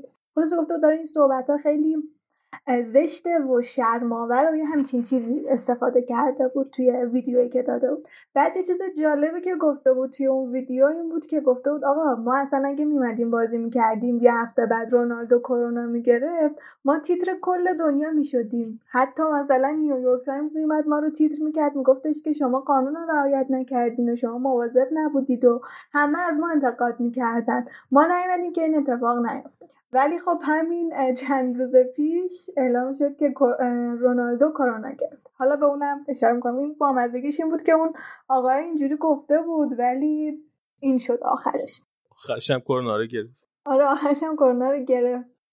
ولی نتیجه بازی رو سه هیچ اعلام کردن به نفع یوونتوس و کسر یه امتیاز از ناپولی. با اینکه رئیس باشگاه ناپولی گفته بود ما اعتراض می‌زنیم دوباره به دادگاه ورزش و می‌دونیم که عدالت رعایت میشه و بازی دوباره باید برگزار بشه. ما برای بهونه علکی نیاورده بودیم برای این نیان. حالا صحبت هم می‌کنیم که به اینکه نشون بدن بهونه نیاوردن تو بازی با آتالانتا چه شکلی بازی کردن و چیکار کردن. بعد یه چیزی بود که قبل از بازی با آتالانتا هوادارشون توی شهر یه بنری زده بودن که فدراسیون فوتبال نوکر یه همچین اصطلاح یوونتوسه که این تصمیما رو می‌گیره. یعنی اعتراض خودشون این شکلی نشون دادن. فکر قبل از بازی با یوون دوباره بنر رفته بودن که ویروس کرونا نیست و ویروس یووه است و خیلی دل خوشی ندارن. با هم دیگه مشکل دارن این دوتا چیز. و اینکه همین. حالا خلاصه بریم سراغ کرونایا که خیلی توی لیگ ایتالیا زیاد شدن. تقریبا 70 80 درصد تیم‌ها یکی دو تا بازیکن کادر یا عضو باشگاه دارن. فکر می‌کنم فقط ایتالیا انقدر آمارش اینجوری بالاست. از یوونتوس رونالدو گرفته مکنی گرفته ولی خب رونالدو خیلی بولد شده دیگه همونطور که معلومه. رونالدو هم توی بازی ملی که بودن تستش مثبت اعلام شد. بازی ملی با سوئد رو از دست داد. این بازی این هفته با کروتونه رو از دست داد و تو سریا بازی رفت با دینامو کیف هم از دست میده. احتمالش هست که بازی رفت با بارسلونا رو هم از دست بده چون مثل که اینجوریه که سه بار باید تست بدن سه بار منفی بشه که بتونن بازی بکنن. و این آره. باید مثل که هفت روز قبل از بازی اعلام بشه. واسه همین احتمالا بازی با بارسا هم از دست میده. رونالدو. بعد حالا واسه رونالدو داستانی که وجود داشت این بود که وزیر ورزش ایتالیا هم گفتش که رونالدو چند تا دیگه از بازیکنان یوونتوس نقض کردن پروتکلا رو. نمی‌دونم فکر کنم سر همین بازی ملی گفت کدومشون رفتن بازی ملی یکی رفته خونش و این باعث شده که اینا نقض بکنن و کرونا بگیرن. بعد دوباره آنیلی تکذیب کرده بود و خود رونالدو تکذیب کرده بود و اونا گفتن که اگه نقضش ثابت بشه جریمه پرداخت بکنن اینا همشون. حالا درگیر این. بعد یه داستان دیگه هم که واسه کرونا رونالدو وجود داشت صحبتی که خواهرش کرده بود. نمی‌دونم واقعا با چه منطقی این صحبت کرده بود که رونالدو فرستاده خداست و می‌تونه ثابت بکنه که کرونا واقعی نیست و اگه کسی باید باشه که جهان رو بیدار بکنه رونالدوست و یه همچین چیزایی گفته بود خواهرش. احتمالا مثل فیلم ماتریکس اصلا این کرونا که وارد بدن رونالدو بشه دیگه اصلا کامل نابود میشه در سرتاسر نابود جهان. میشه. آره صحبت عجیبی کرده بود. من فکر من ندیدم که رونالدو خودش واکنشی نشون بده نسبت به این صحبت خواهرش. الان نمی‌دونم بعد دوباره بحثای توقف لیگ مطرح شد بین حالا توی بیشتر مطبوعات دیگه که ما هم صحبت کردیم هفته پیش دربارش که سناریوهای مختلفی وجود داره. ولی یه چیزی که مشخصه اینه که سرمربی های سریا خیلی موافق تعویق لیگ نیستن. یعنی هم اینزاگی هم کنته مثلا مصاحبهاشون که منتشر اینجوری شد اینجوری بودن که ما می‌دونستیم پاییز بیاد کرونا قرار بدتر بشه. پس چرا داریم نمیپذیریمش باید بپذیریمش. تا وقتی که واکسنش نیاد و از همینه ما باید همین کار رو بکنیم بازی رو ادامه بدیم و یه همچین چیز. حالا آمار کرونایی میگم تیما داره میره بالا. پارما امروز فکر می‌کنم هفت تا بازیکنش مثبت شد. با اینکه بازی هم کرده. پارما با اودینزه اگه اشتباه نکنم بازی داشت. آره پارما با اودینزه بازی داشت که هفت از بازیکناشون هم کروناشون مثبت شد. ولی حالا مثلا احتمالا ترسیدن یه ذره از داستانی که برای ناپولی به وجود اومده. نمی‌دونم احتمالا تلاششون رو می‌کنن که پنهون بکنن و ولی باید دید به کجا می‌رسه دیگه این داستان کرونا توی لیگ ایتالیا. برای هم از کرونا بگذریم چیزی نداریم. آره بگذاریم دیگه. بریم سراغ خود بازی ها بازی ها اول هم بازی ناپولی آتالانتا رو میگم. بچه همین ناپولی یوونتوسی که گفتیم. بریم سراغ ناپولی آتالانتا. که بازی بود که تقریبا بین دو تا تیم قدر امسال برگزار شده بود. با این پیشفرض که آتالانتا تیم صدر جدول بود. سه تا برد داشت. از سه تا بازی قبلی خودش 13 تا گل زده بود. هفته پیش مفصل صحبت کردیم در مورد آتالانتا. از اون برم ناپولی از سه تا بازی قبلیش که دوتا رو انجام داده بود دوتا رو برده بود. هیچ گلی نخورده بود. فکر کنم پنجم ششم جدول بود. حالا دقیق الان یادم نیست که قبل از بازی کجا. و گلی نخورده بود. یعنی دیگه یه قشنگ رقابت سختی رو داشتن این دوتا با هم دیگه. و اینکه همین. برم میگم که ترکیبشون چی بود؟ ولی در مورد ترکیب صحبت می‌کنم. که ناپولی 4 2 3 1 چینده بود و آتالانتا 3 4 1 2 حالا صحبت می‌کنم دربارش که چه شکلی چینده بودن و اینا. فقط یه ذره پیشبازی بگم که برسه همه این توضیحی که دادیم اون دوتا بازیکن ناپولی که باعث شدن همه این داستان به وجود بیاد هنوز کروناشون مثبت یه هفته دیگه مسک تکلیفشون مشخص میشه. زلینسکی و الماس. از اون برم دو تا مصدوم داره ناپولی. داشت یعنی در واقع برای بازی یه مالکویت بود. یه دونه هم اینسینه این سینیه اینسینیه. آره. آتالانتا دو تا مصدوم داشت گولینی و کالدارا. در مورد ترکیبم این که آتالانتا هم که خط دفاعش تغییر داشت هم توی هافبکش. حالا توی خود بازی صحبت می‌کنم. ما هفته پیش گفتیم که آتالانتا بازیکن می‌خواد. هم توی دفاعش هم توی هافبکش ضعف داره که خودش رو نشون هم داد توی این بازی. که ضعیف بودن با اینکه تغییر هم داده بود خط دفاع و هافبکش رو ایلیچیچ برگشته بود بعد از همه اون داستان ها و افسردگی که داشت بعد از داستان کرونا تازه برگشته بود. البته دیر به تیم اضافه شد ولی خب بهش بازی داد از اول دیگه. هرچند که خوبم نبود و تعویزش هم کرد. بعد آتالانتا رو گاسپرینی عین بازی قبلی زوج گومز و مالینووسکی نذاشته بود. قد اسمشون سخته اینا. نذاشته بودن کلا گومز هم یه خط آورده بود جلوتر. پستش رو آورده بود جلوتر و بازیکنم که بهش بازی نداد. تعویزی ایلیچیچ اومد توی بازی یعنی پیش بینی شد که اصلا اون از اول بازی بکنه ایلیچیچ نباشه ولی از اول به اون بازی داده بود. ناپولی هم که در مورد کرونایاشون گفتیم. یه بازیکن داشتن که بازی اولش انجام داده بود با کایوکو. برای ناپولی و اینکه تغییرم نداشتن. تقریبا توی خط دفاعشون یعنی به جز اون دوتا بازیکن و کرونایشون تقریبا سعی کردن که ترکیب خودشون رو حفظ بکنن. بعد یه سری حالا اطلاعات اینجوری کلی وجود داره که ناپولی از هشتا بازی توی خونش هفته آخر رو برده بود. از اون ور آتالانتا از 21 بازی آخر خودش 20 تاشو نباخته بود. بعد همین دیگه. برم سراغ خود بازی. خود بازی که بازی جذابی بود ولی نیمه اول و ترجیحاً سی دقیقه اول بازی که سه تا گل داشت. یه موضوعی که در مورد ناپولی وجود داره اوسیمن مهاجم نوکشون با اینکه توی دوتا بازی قبلی گل نزده بود ولی نقش موثر خودش رو داشت توی اون دوتا بازی. توی این بازی گل زد و دیگه خودش رو ثابت کرد کامل. بازی خوب خودش رو تکمیل کرد به یه نوع. اه، روی گل اول هم تاثیر داشت باز دقیقه 23 اه، لوزانو گل اول رو برای ناپولی زد. بعد خیلی زود بعد از بازی هم داشت بعد از گل داشت گل دوم یه ضربه سر می‌زد که نشد. ولی دقیقه 27 اه، گل دومش رو زد. از پشت محوطه ضربه بود با پای راستش خیلی خوشگل زد گوشه دروازه. گزارشگره می‌گفت سوپر سکند گل بود. خیلی حال کرده بود گزارشگره با گلش.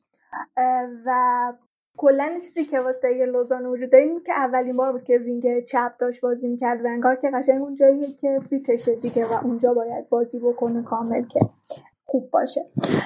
بعد اینکه کلا میگن که سی دقیقه اول کامل دست و پای آتالانتا رو بسته بودن. آتالانتا که واقعا تیم خوبی بود ولی حالا صحبت می‌کنم که سناریوهای مختلف وجود داره. واسه چی توی این بازی اینجوری شد؟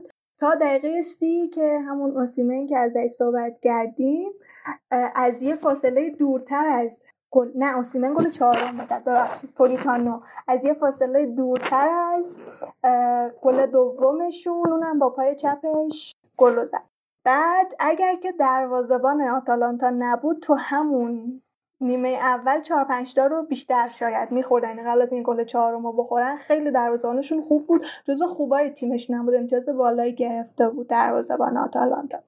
کلا هیچی هم نداشت واقعا. آتالانتا یه شوت گومز داشت و یه شوت دیگه که یادم نمیاد دقیق کی زده بود. اوج کاری بود که توی نیمه اول آتالانتا انجام داده بود.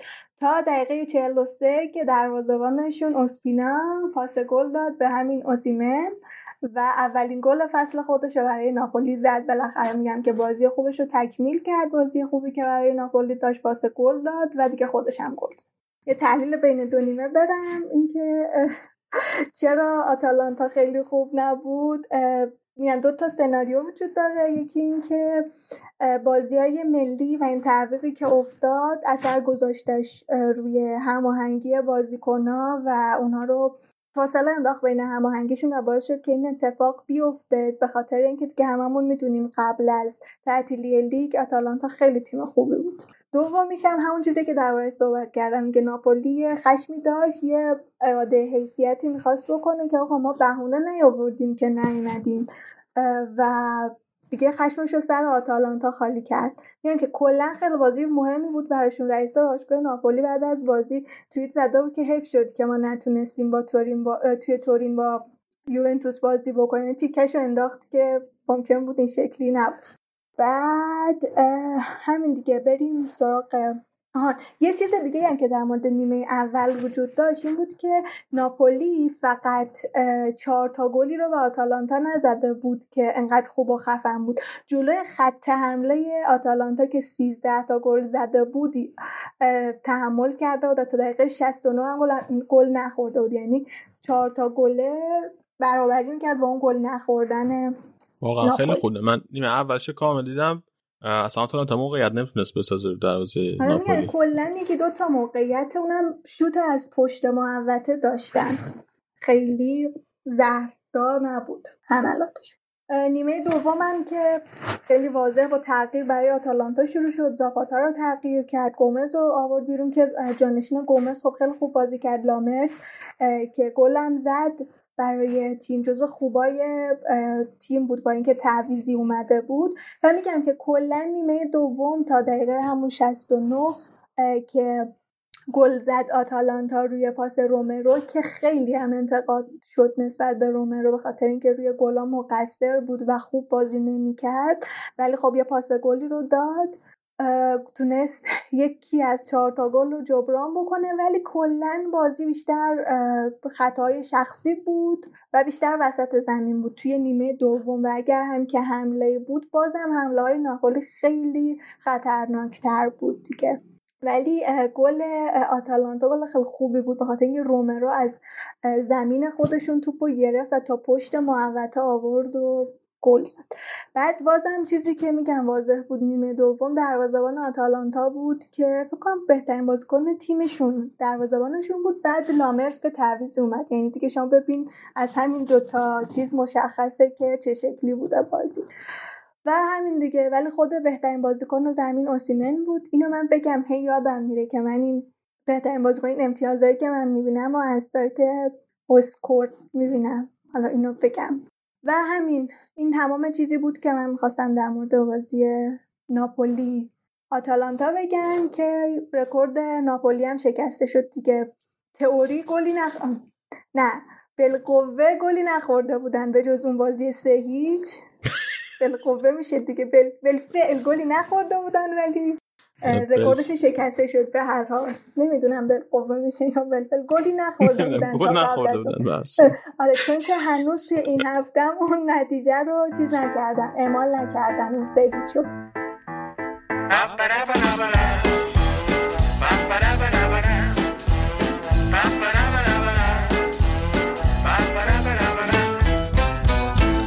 Un giorno Italia gli spaghetti al dente e un partigiano come presidente. Con l'autoradio sempre nella mano destra e un canarino sopra la finestra. Buongiorno Italia con i suoi artisti, con troppa America sui manifesti, con le canzoni, con amore, con il cuore, con più donne, sempre meno suore. Buongiorno Italia, buongiorno Maria, con gli occhi pieni di malinconia. Buongiorno Dio, lo sai che ci sono anch'io. Lasciatemi cantare con la chitarra in mano, lasciatemi cantare una canzone piano piano, lasciatemi cantare perché ne sono fiero, io sono un italiano, un italiano vero. حالا بریم راجبه دربی میلان هم حرف بزنیم. اینتر با ایسی میلان بازی کرد و بله. میلان تونست دو یک بازی ببره با دو تا گلی که زلاتان زد. زلاتان بگو دیگه برامون. اول اینکه گفتم که ناپولی هیچ گلی نخورده بود اون بالقوه و بالفعل میلان هم همینطوری بود. میلان هم هیچ گلی نخورده بود تا قبل از این بازی و رکورد ناپولی شکست. رفتیم سراغ بازی اینتر میلان. یه رکورد دیگه هم میلان داشت به نسبت بازی آتالانتا. ناپولی اونم این که مثل آتالانتا سه تا بازی قبلی خودش رو سه تا بازی اول فصلش رو برده بود. بازی حس کلا که دربی بازی حساسیه دیگه. همه جای دنیا.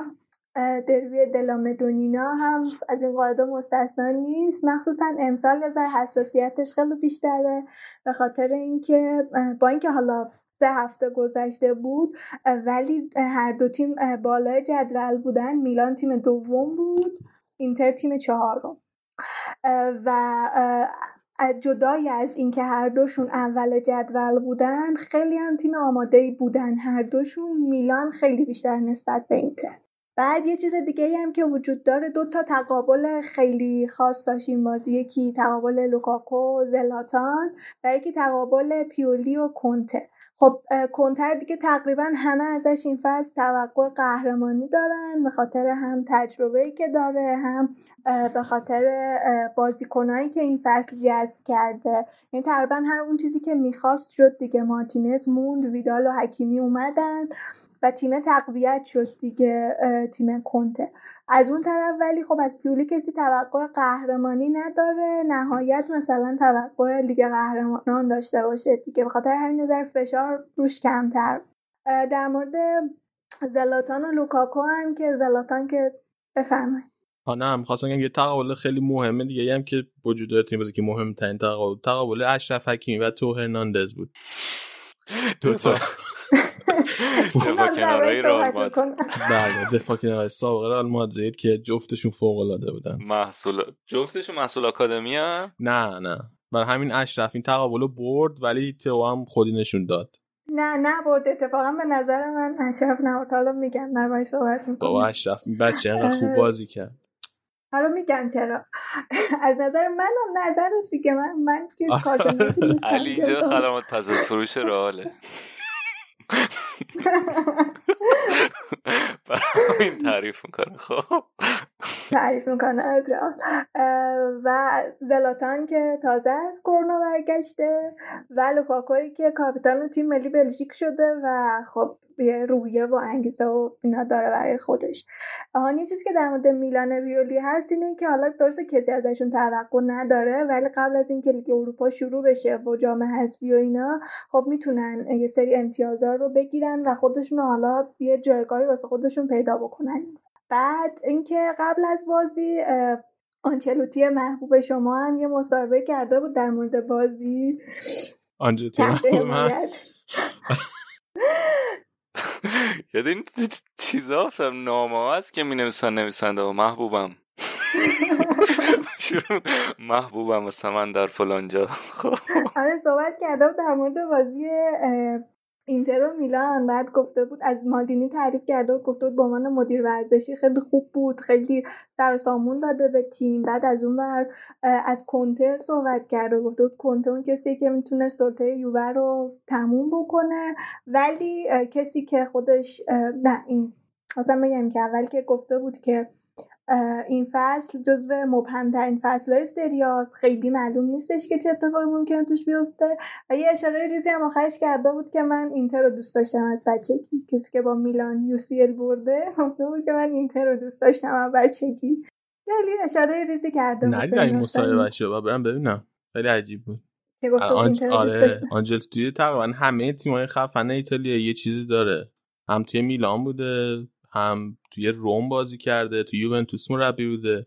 ولی ولی- هیچ چیزی با اینتر آره نداره هیچ صنعتی با اینتر ولی نداشته. آره نه یادم نیست دقیقا که یه, یه, یه بهونه داشت برای دوست داشتن اینتر. حالا فعلش قابل قبول قبول کنید ازش. یادم نمیاد چی بود. آره یه سری آمار در مورد خود دربی وجود داشت که این 226 امین دربی بود که انجام می‌شد که چهارتای آخر رو اینتر برده بود. اگر که پنجمی رو می‌برد می‌رسید به اون رکوردی که سالهای 79 تا 83 داشت. ولی خب این اتفاق نیفتاد. بعد ده سالم بود که توی خونه میلان نبرده بود. توی خونه اینتر میلان نتونسته بود ببره توی جوزپه مات و همین دیگه این اطلاعات کلی بود که در مورد بازی وجود داشت. یه چیز بگم گفته که ببخش آنجلوتی گفته به خاطر اینکه طرفدار اینتر هررا بوده. آها. از بچگیش. گفتم دلیل قانع کننده داشت. آره الان دیدم. هلن آره هلنی هرر همین. قبول کردین یا نه ازش آره جالب من نمیستم بچگیش اینتریستا بوده.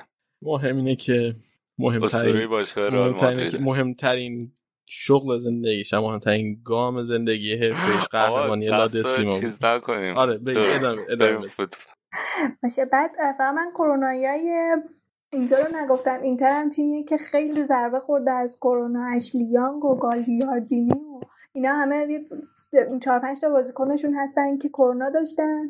باستونی اینا هم بودن باستونی اشکرینیان اونم دفاع کلا. من فکر می‌کنم. فکر کنم یکی از این دوتا کرونا بود. فکر کنم باستونی کرونا بود. اتفاقا فکر کنم باستونی چیز برعکس بود. فکر کنم حالا باید نگاه بکنم. یادم فکر می‌کنه تو ذهنم اینه که مصدوم بود. اینا رو که نداشتن به خاطر کرونا. بعد سنسی هم که بازی قبل دربارهش صحبت کردیم توی اون حرکت استثنایی اخراج شد و محروم بود. بعد می‌گفتن که سانچز هم مصدوم از بازی ملی مصدوم برگشته ولی بازی کرد. که بازی هم نمی‌کرد مثلا بهتر بود سنگین‌تر بود خیلی. برای میلان هم رویچ همچنان خواستیم بگیم نه خواستم که امروز اومدی از روی نوا غلطک کرد یا بازی هم. نبود به نه.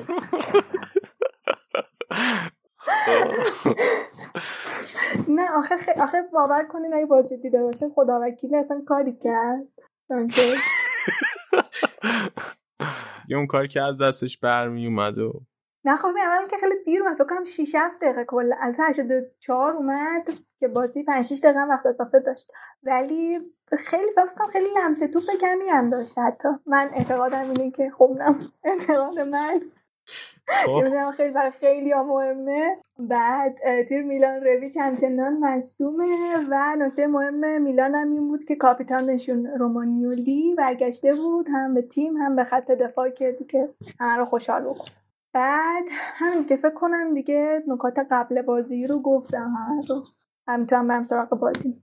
بازی از دقیقه یک با همون چیز معروف شروع شد تقابل حکیمی و هرناندز که اشرف برد و یه موقعیت خیلی خوب درست کرد برای اینتر یادم نمیاد کورنر شد توپ یا کامل ریخ رو دروازه ولی خیلی موقعیت مناسب بود و همه اینجوری بودن که شاید تا آخر اصلا هرناندز نتونه از پسش بر بیاد. ولی من فکر کنم به جز یه موقعیت دیگه که اونم نیمه اول نیمه دوم بود بقیهش تقریبا تونست مهارش بکنه. حالا اینکه اشرف کارشو می‌کرد و من قبول دارم ولی میگم که اینکه نذاشت کار موثری بکنه خیلی تاثیرش خوب بود. یعنی می‌تونست همینم نباشه دیگه. نتونست خیلی موثر نبود. از نظر من موافق نیستی ولی به نظر من نه. آره بود. نه خیلی. هیچ کدومشون خیلی بازی خوبی نداشتن. حالا ولی به صادقانه. تقابلشون نذاشت که خیلی اون تأثیری که داره اشرف داشته باشه دیگه. بعد ولی میگم که دقیقه یک بازی که اینجوری شد که همه گفتن که اینتر داره حمله می‌کنه داره خفن میشه و اینا ولی دقیقه 11 پنالتی شد. و دقیقه 12 گل اول برای میلان. روی ریوان هندانویچ اه، گرفت توپو سیو کرد اولی رو ولی دومی رفت توی دروازه. و هفته پیش دربارهش صحبت کردیم خوش اصلاح کرده بود این هفته و جزو بازیکنهای خوب اینتر هم بود رسونده بودن پیامو بهش. یه قلتک میشه روی هم کلاروف نمی‌خوای قلتک بری؟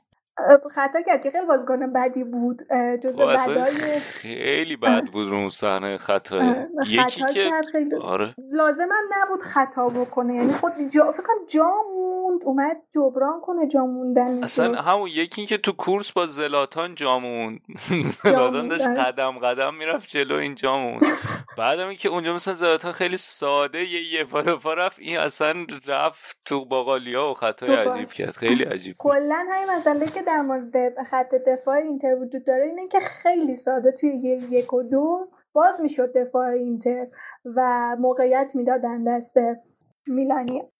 این هشتمین گلی بود که زلاتان زد توی دربی و هشتمین گلی بود که نه توی هشت بازی آخرش هم گل زده بود علاوه بر. بعد خیلی سریع توی دقیقه 16 گل دومش رو زد. توی روی پاسی که لیاو داده بود سریع ترین دبل دربی بود توی سه دقیقه. تونست که گل دوم رو هم بز- بزنه. توی سی و, سی و نه سالگیش پیرترین بازیکن زمین بود دیگه ولی همینقدر خفن بود. یه چیزی که در مورد لیاو وجود داره اینه که تقریبا همه یک در مقابل یک ها رو توی نیمه اول برداشت در مقابل دیامزیو و همین تا دقیقه 29 که اینتر گل زد تقریبا میلان داشت خوبتر و مسلطتر بازی می‌کرد. ولی همین کلاروف عزیز با همکاری که با پرشیچ داشتن پاس دادن و لوکاکو گل زد. توی خط دفاع میلان اینتر صحبت کردیم دربارش جای خالی باستونی خیلی بود. بازی بد کلاروف رو دیگه گفتیم یه چندین و چند بار و اینکه هی هم گفتن که خب حالا گودین رو فروختین از پولش چرا مثلا دفاع خیلی خوب نگرفتین؟ مثلا با پولش کار چیزی رو نکردین؟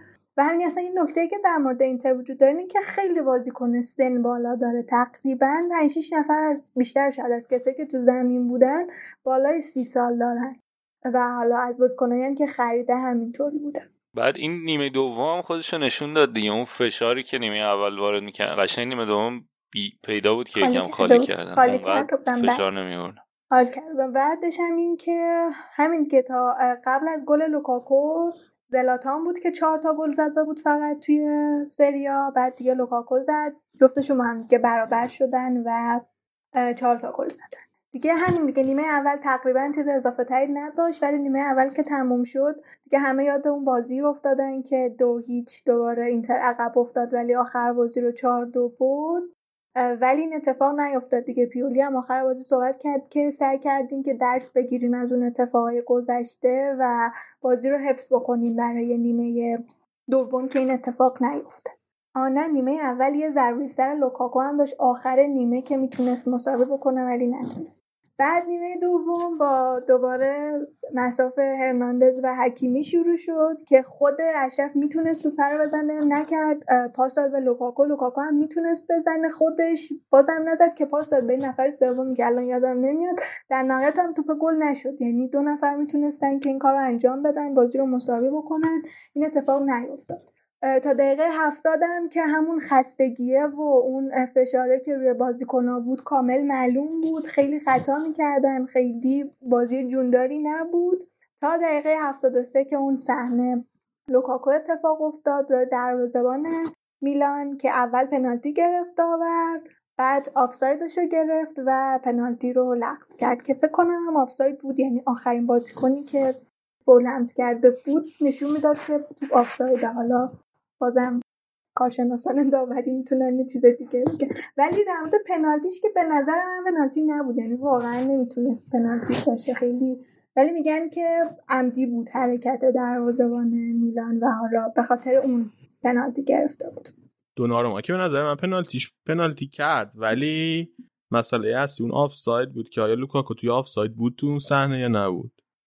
و آفساید. اون سخت بود. آخه مثلا که که دیگه آره انگار یه توپی بود توپ توپ یه جوری به نظر می اومد که خود کیر لحظه آخر دوباره از عمد به توپ می‌زنه و به نظر میاد که مثلا توپ توپو کیر داده به لوکاکو. آره من شاید بشه گفت آفساید نبود سخت بود. قضاوتش به آره، نظر آره. ولی دیگه آفساید نگرفت و یعنی آفساید گرفت که پنالتی نباشه. بعدش هم این که نکته که وجود داشت این بود که کنته تعویض تهاجمی نمی‌کرد. تا دقیقه 80 یعنی تو توییتر داشتن می‌گفتن که آقا منتظر سه یک بشه بازی تازه مثلا تعویض بکنه. تعویض نمی‌کرد. و همین دیگه مثلا اریکسون آورد توی زمین که بدم نبود توی نبردهای هوایی. تقریبا از وقتی که اومد زلاتان رو تونست نگه داره البته زلاتان واقعا خالی کرده بود نیمه دوم و زن طبیعیه به نظرم. تازه از کووید برگشته با اینکه گویا خودش هم گفته بود که می‌خواستن بهم گف- گفتم که منو تعویض بکنید ولی پیولی گفته که نه به زور نگهش داشته بوده توی زمین. بعد از اون آفساید دیگه تقریبا هیچ اتفاق مثبتی رو نداشت. اینتر یعنی انگار که مثلا یه جوری حالت ناامیدی و اینا داشتن تو سرشون خورده بود. تا دقیقه 90 اه، به بعد که دو سه تا ضربه خیلی خوب داشتن که آخرینش دقیقه 96 بود اون وکیلی بود که لوکاکو زد که می‌تونست دروازه رو باز بکنه بازی رو مساوی بکنه که این اتفاق نیفتاد. اه، و همین دیگه بازی دو یک به نفع میلان تموم شد. اون بازی قبلا نتیجهش رو نگفتم چهار یک آتالانتا تموم شد. اینم چارک ناپولی. ناپولی. و همین دیگه پیولی بعد از بازی مصاحبه کرده بود گفته بود که بازی نبود که فصل هیچ کدوم از دوتا تیم رو تغییر بده. البته که برای شاید اگه میلان میباخت چیزی واسهش تغییر نمی‌کرد ولی برای اینتر خیلی خوب بازی سنگینی بود. کنته گرونترین مربی سری هاست و دیگه ازش توقع میره که توی این فصل یه حرکتی بزنه و قهرمان بشه. بعد در مورد زلاتان صحبت کرده بود در مورد جام ازش پرسیده بودن اه، گفته بود که من خوشبین هستم ولی سه چهار تا تیم هستن که خیلی بیشتر از ما سرمایه گذاری کردن. بعد هفت تا تیمن که دارن برای چارت اول شدن میجنگن ما هم سعی می‌کنیم که هم چارت اول بجنگیم مثلا غیر مستقیم گفته بود که ما قصدمون همون لیگ قهرمانانه که بگیریم. و همین دیگه این بعد از فصل 95 96 اولین باره که میلان با چهار تا برد فصلش رو شروع می‌کنه. من هنوز به دنیا نیومده بودم. اون فصل 95 96 همون فصلی هم هستش که با کاپلو قهرمان سری آ شدن که آخرین باری هم که کلا میلان توی سری آ برده بود سال 2006 بود. چهار سال بود که نبرده بود اینتر می‌خوام که در مورد زلاتان یه ذره صحبت بکنم. یه کوچولو در مورد زلاتان صحبت بکنم که بهترین بازیکن زمین هم شد. زلاتان یه بازی این فصل برای میلان انجام داد. بعدش اه، دچار کووید شد و رفت توی همون بازی اول هم دبل کرده بود. ولی بعد از این بازی گفته بود من دو هفته توی خونه بودم انتظار دربی رو میکشیدم که بیام توش بازی بکنم. از جدای خودش توی منچستر گفته بود که مصدوم بود به مورینیو گفت گفتم که می‌خوام برم که خوب باشم مثلا دیگه ناامید نشم و اینا. از برگشتنش از آمریکا گفته بود و گفتش که من توی توی امسال از ده سال آخر خودم خیلی کامل ترم بعد گفتش که اگه ده سال قبل همینقدر آماده بودم هیچکس حریفم نبود توی زمین. بعد انگار یهو به خودش اومد که بابا من زلاتان همونه و البته الانم کسی حریفم نیست ولی حالا به هر حال همین دیگه زلاتان آدمیه که توی ایتالیا آدمی تجربه نیست توی یووه بازی کرده توی اینتر بازی کرده. قبلا سال 2011 2012 تو خود میلان بازی کرده بود. آدمی که توی ایتالیا بهش پیشنهاد رئال دادن گفته نه من با همین یووه می‌تونم قهرمان اروپا بشم. ولی وقتی که یووه سقوط کرد رفت اینتر و نموند با یووه. بعد وقتی هم که امسال همین شهریور امسال قراردادش رو بست با میلان چون ژانویه 2020 اومده بود قرار بود که شماره 9 رو بگیره اون شماره 9 که تلسم شده توی میلان که تورست داشته هیگواین داشته ولی گفته بود که نه من 11 رو می‌خوام به خاطر اینکه حس همون سالای میلان رو به من میده و همین خب می‌خوای نتایج آره. بقیه آخه بازی احساس می‌کنم خیلی چیزای بیشتری داره نه. قضیه بقیه بازی رو میگم و آره سمدوریا سه هیچ لاتسیو رو برد که لاتسیو که تقریبا من خدا هیچ چیزی نداره و معلومه که خیلی ترکیبش ضعف داره. یوونتوس و کروتونه یک یک شد دوره اه، چیز اخراج شد. کیزا اخراج شد توی بازی. اولین بازی که برای یوونتوس انجام داد ساسولو 4 3 بولونیا رو برد که الان رفته دوم جدول بعد از میلان. کالیاری سه دو تورینو رو برد اودینزه سه دو پارما رو برد در حالی که دو یکم عقب بوده از پارما. روم بنونتو هم ساعت ده و ربع شروع شده و الان من نمی‌دونم نتیجهشون چی باید فقط چک بکنم که نتیجهشون چی الان یه نیم ساعت از بازی باید گذشته باشه. دو سال بعد. بنونتو بنونتو یکی جلو و این هفته هم که لیگ قهرمانان و لیگ اروپا شروع میشه که تیم‌های ایتالیایی هم بازی دارن. خب اینم پایان بخش ایتالیا بریم یه استراحتی بله. بکنیم سریع برمیگردیم به بخش بعدی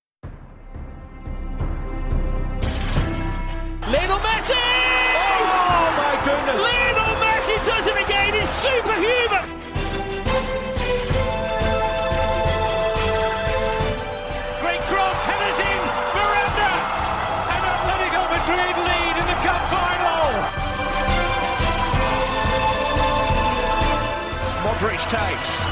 It's a header from Sergio Ramos. Sensational finish. Sergio Ramos, the hero.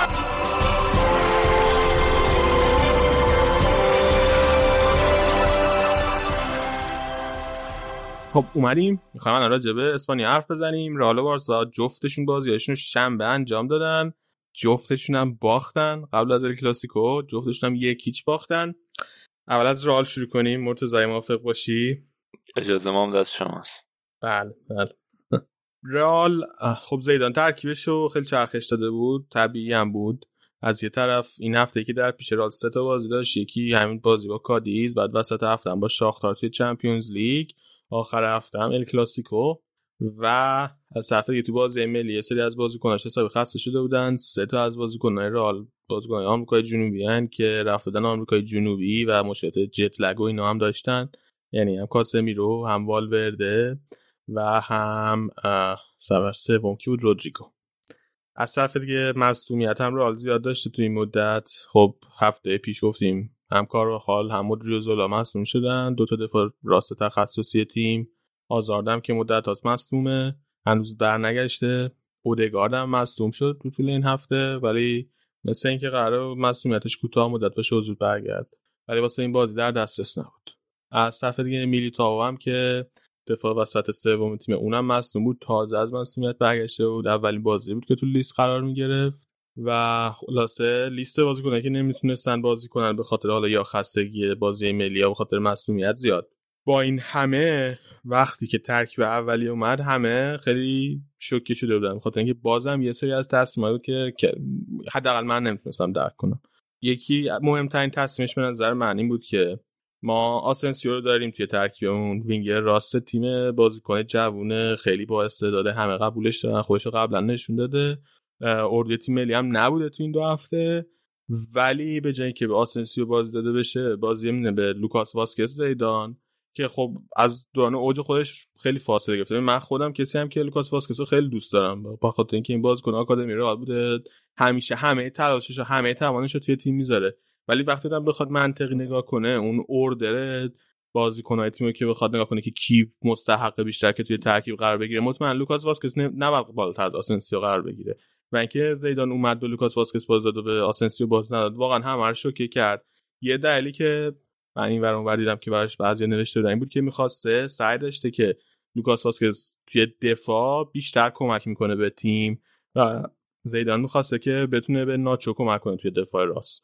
که خب اینا هم ما ندیدیم. یعنی واسکس خیلی عقب بر نمیگشت کمک خاصی توی دفاع نکرد و تنها تأثیری که داشت این بود که توی حمله کاملا غیر موثر یعنی مثل این بود که ما وینگر راست نداریم. از اون طرف خب توی دفاع راست به ناچو بازی داد. شاید چاره دیگه ای فکر کنیم که نداشت. ولی واقعیت اینه که می‌تونست به دو تا بازیکن دیگه توی ترکیب بودن که می‌تونستن دفاع راست بازی کنن. اولین گزینه میلیتا بود که تازه برگشته.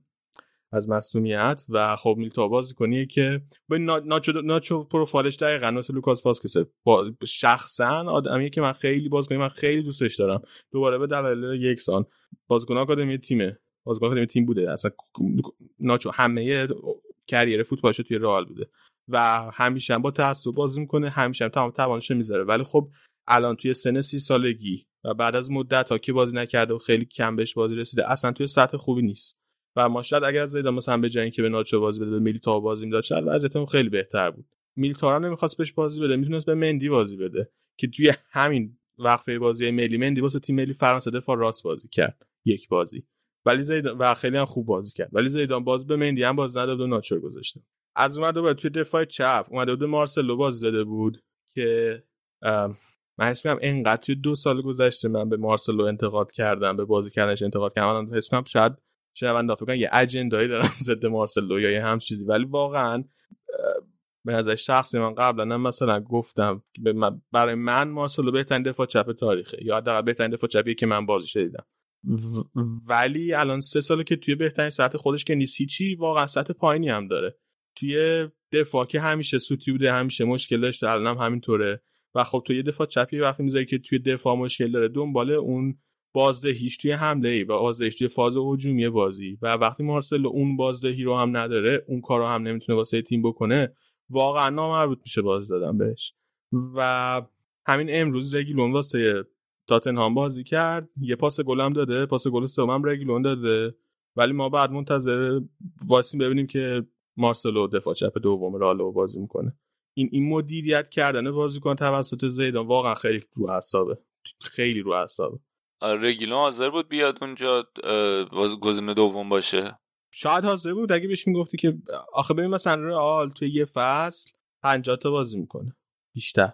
حاضر نبود 20 تا بازی یعنی فکر کنم من فکر کنم حاضر بود 20 تا 30 تا بازی بود نمی‌دونم کسی که بهترین دفاع چپ لیگ بوده؟ من فکر می‌کنم میاد حاضر بود بیاد بازی کنه.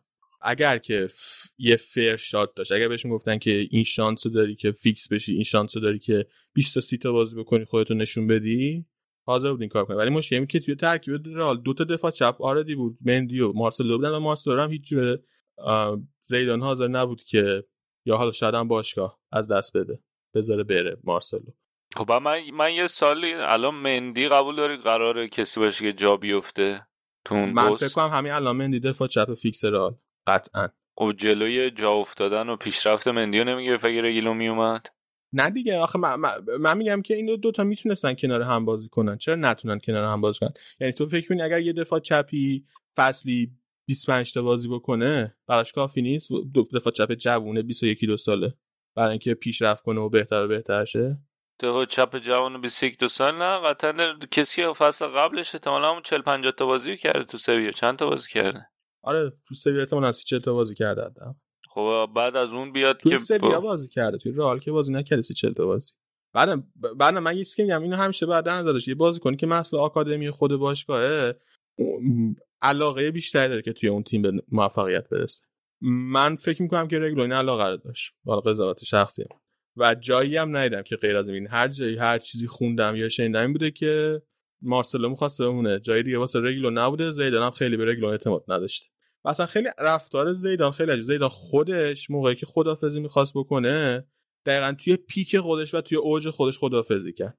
و اصلا یه چیز یه داستان معروف هست که روزی که می‌خواست خدافزی کنه یعنی روی روز بازی با اتفاقا ویا رئال که توی برنابو بوده که می‌خواسته بیاد آخرین بازیش توی ورزشگاه خونگی رئال بوده پرز بین دو نیمه میاد توی رخکن و اونجا بقیه بازیکن‌ها به پرز میگن که مثلا اگر که حقوق زیدان رو ببری بالا شاید زیدان بمونه. که بعد زیدان اونجا بر... پرز خیلی جدی برمیگرده به زیدان میگه که فقط رقمو بگو. ولی با این همه زیدان قبول نمی‌کنه و تصمیم میگه توی اوج خدافزی کنه. ولی الان با این بازیکنای که توی رئال موندن و سنشون رفته بالا و دیگه توی اوج نیستن اصلا به اون استانداردی که خودش رفتار کرد رفتار نمی‌کنه. این خیلی رو اعصاب. من میگم که حتی اگر مارسلو حتی اگر می‌خواست به مندی استراحت بده اگر قرار مارسلو این کیفیت رو نشون بده تو طول بازی خب آقا برو اون دفاع چپ آکادمی که خودت هم خیلی بهش اعتقاد داری و همیشه توی تمرین با خود میاری برو اون میگل گوتیرز بیار بازی بده. دیگه حداقلش اینه. بعد بعد نمیایم اینجا بشینیم از بگیم که چرا مارسلو اینجوری بازی کرد. اینم از مارسلو. خب تو هافبکم به سه تای ایسکو مودریچ کروز بازی داده بود.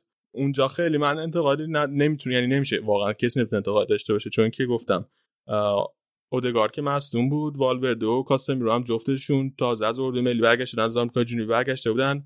می‌خواست بهشون استراحت بده ولی واقعیت اینه که این سه تا هافبک کنار هم بازی وقتی بازی می‌کنن کسی نیست که دیگه خط دفاع رو حالا پوشش بده. هیچ کدومشون نمی‌تونن خط دفاع رو حالا به عنوان هافبک دفاعی پوشش بدن. اون کاری که کاسمیرو می‌کنه یا اون کاری که والورده در غیاب می‌کنه رو اون سه تا هیچ کدوم نمی‌تونن انجام بدن. از اون طرف مارسلو هم که خب توی دفاع همیشه قربونش برم و تو دفاع راست هم ناچو خیلی بازی داشت بازی کنی که همیشه حالا توی حمله اگر خوب نبود توی دفاع قابل اعتماد بود اصلا توی هیچ کدوم از صحنه ها نمیدیدمش. یعنی وقتی که کادیز داشت حمله می‌کرد ضد حمله می‌زد. ناچو توی هیچ کدوم از صحنه نمی‌رسید به, س- به موقعیت. فقط واران بود و راموس که از خط دفاع رال که توپو دور کنن از دروازه. و خب راموس هم که خیلی وقتا جلو بازی می‌کنه. خیلی از صحنه واقعا واران تنها بود. ام، بهترین بازیکن رال تو این بازی من اول کورتوا بود که خیلی خوب توپ گرفت. توی اون 15 20 دقیقه اول تا قبل گل کادیز و بعدش هم واران. این مسئله بازیکن و ترکیبی که داره. مسئله بعدی توی حمله الان چقدر وقته؟ یک سال داریم میگیم دیگه. هیچ وقتی که داره جلوی لو بلاک بازی می‌کنه وقتی جلوی دفاع فشرده بازی می‌کنه هیچ پترن حمله مناسبی نداره.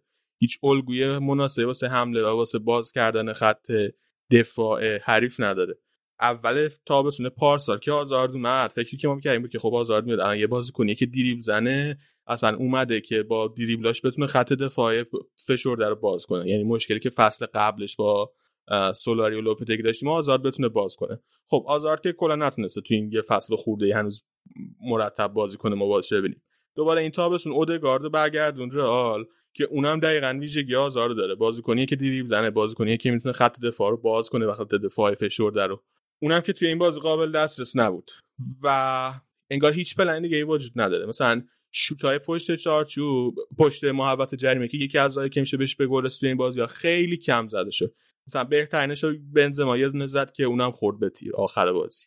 سانترایی که رئال می‌کرد هیچ کدوم سانترای خوبی نبود. و از طرف دیگه اصلا وقتی تو اگه پلن تیم اینه که سانتر بریزه رو دروازه منطقیش اینه که بازیکن بریزی تو محوطه جریمه که بتونه از اون هدا استفاده کنه. تو اگه فقط بنزما رو بذاری اونجا که هدف سانتر باشه خب راحت خیلی در خ... خط دفاع خیلی راحت که اون یه تک بازیکن رو بگیره. تو باید بادی باید بدن بذاری اونجا که بتونه از این سانتر استفاده کنه. بعد بازیکن بذاری اونجا که بتونه از این سانتر استفاده کنه.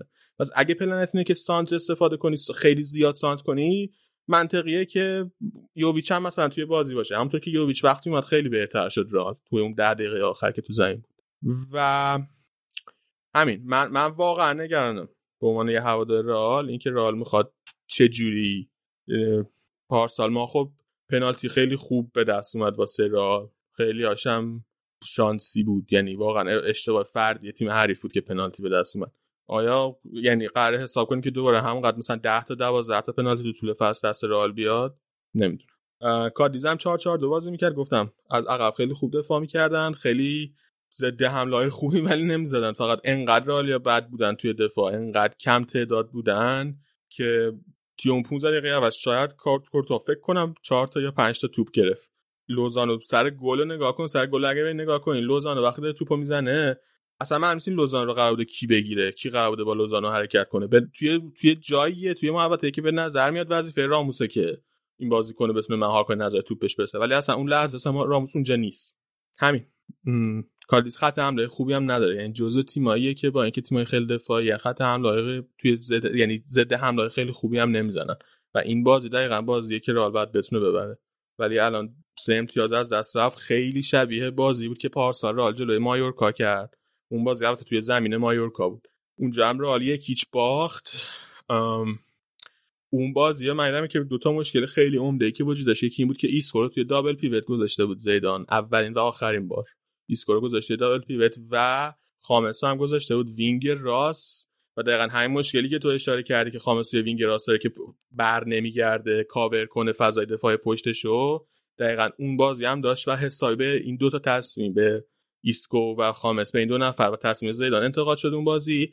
ولی این بازی واقعا همه بد بودن به نظر من. من رفتم نوت بازی و خیلی دیگه یادم نیست بازی با مایورکا پارسال. ولی رفتم نوتای پارسال نگاه کردم. خیلی مثبت تر نوشته بودم نسبت به این بازی. حس می‌کنم این بازی حتی از اونم بدتر بود.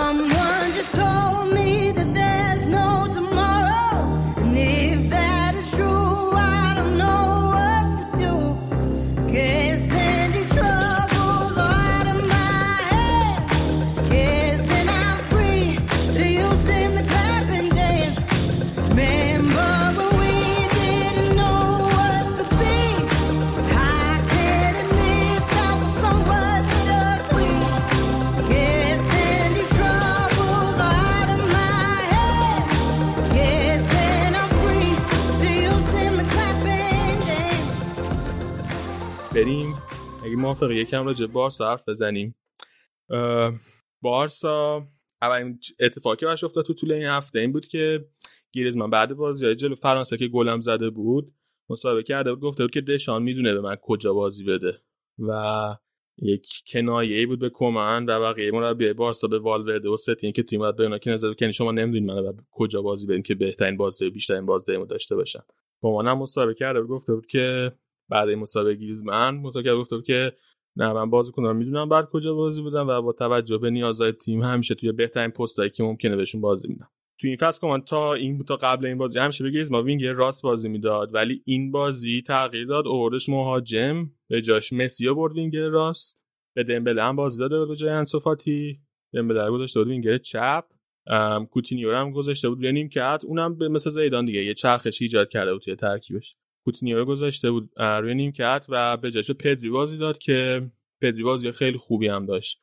به خصوص چون بازی کنه جوونیه و خطاف هم تیمیه که خیلی تیم فیزیکیه قبل بازی هم وقتی بحثش می‌شد که شاید پدریو بازی بده به خاطر همین قضیه چرخش و اینا خیلی هم گفتن که شاید فکر خوبی نباشه جلوی خطافه که تیم فیزیکیه یه بازیکن جوونه. بازیکن نحیفی هم از خیلی هیکلی نیست بازی کنه ولی خیلی خوب کارش انجام داد. به نظر من جزو بازیکن خوب بارسا بود. و دست که سرجینیو دست که بارسا به عنوان دفاع راست خریده بودش. اولین بازیش واسه بارسا کرد این بازی ولی توی پست دفاع چپ.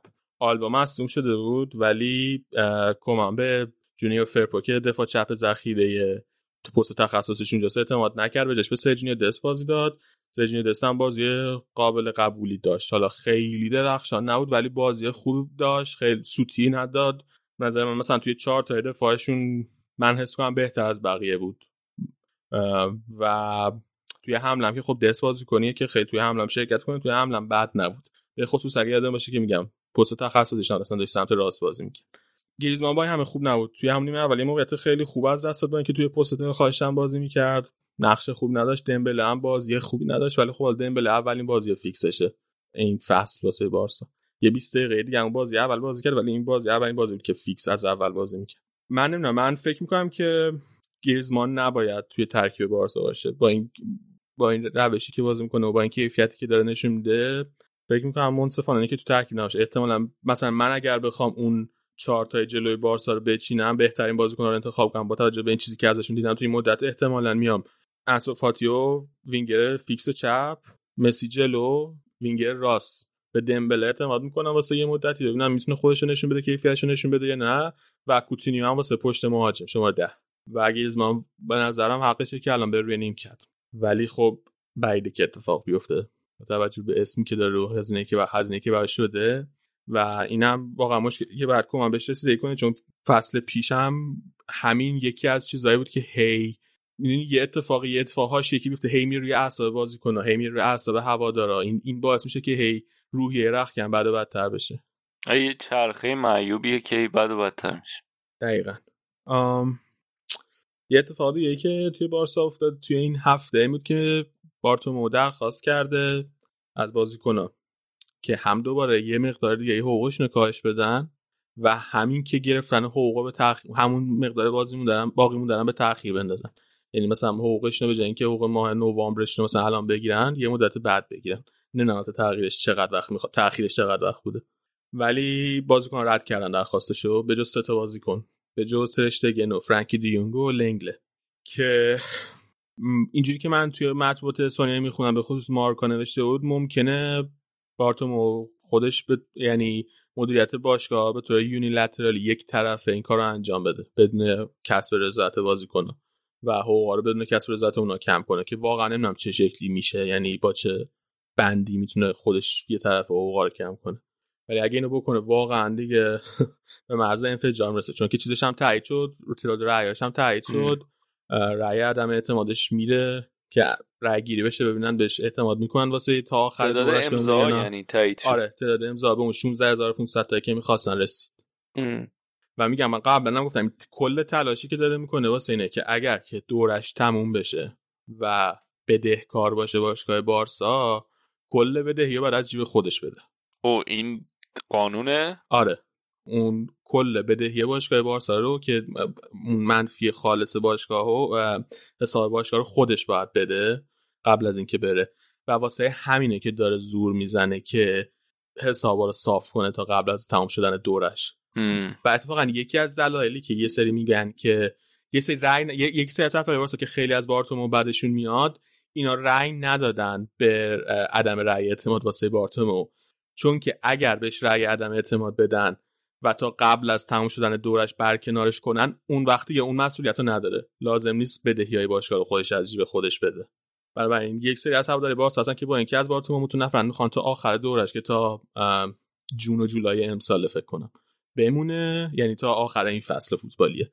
بمونه تا بعد بتونن بقیه پول ازش بگیرن بقیه کسری حساب بارسا رو ازش بگیرن و خیلی هاشون که می‌خوان بعدش هم ازش شکایت کنن به دلیل عدم مدیریت مناسب. واسه اینم در جبهه متنفرین از بارتومو یه اختلاف نظر اون شکلی هم هست. در دیگر بازی های این هفته سویا داشتیم که اولین باخت فصلش رو توی لالیگا آورد جلوی گرانادا یک هیچ باختن و یه بازیکن اخراجی هم دادن توی بازی جردن اخراج شد. دو تا کارت زرد پشت سر هم توی یه دقیقه گرفته اخراج شد. این از این بازی یه بازی خیلی حساسه دیگه بود ویارال جلوی والنسیا بازی کرد امروز که ما داریم ضبط می‌کنیم. بازیشون برگزار شد یه شنبه که ویارال در نهایت تونست دو یک والنسیا رو ببره. جذابیتش همونطور که قبلا بارها بارها گفتیم بود که کاپیتان والنسیا با قیمت رایگان پیتر لیم اجازه داد بره به ویارال پاره خود توی ویارال بازی می‌کرد امروز. گلم زد گل دومم زد. یه گل پشت یه شوت پشت منطقه خیلی خوب زد زیر ساقی هم شد تقریبا. و که گل پیروزی ویارال هم بود. رفت یه خوشحالی هم بکنه ولی یادش افتاد جلوی والنسیا وایساد خوشحال نکرد. ولی چیزو گرفت اون حالت گرفت واسه خوشحالی. اتفاق جالبه دیگه که تو این باز بازی افتاد این بود که کوبورو آورد توی زمین.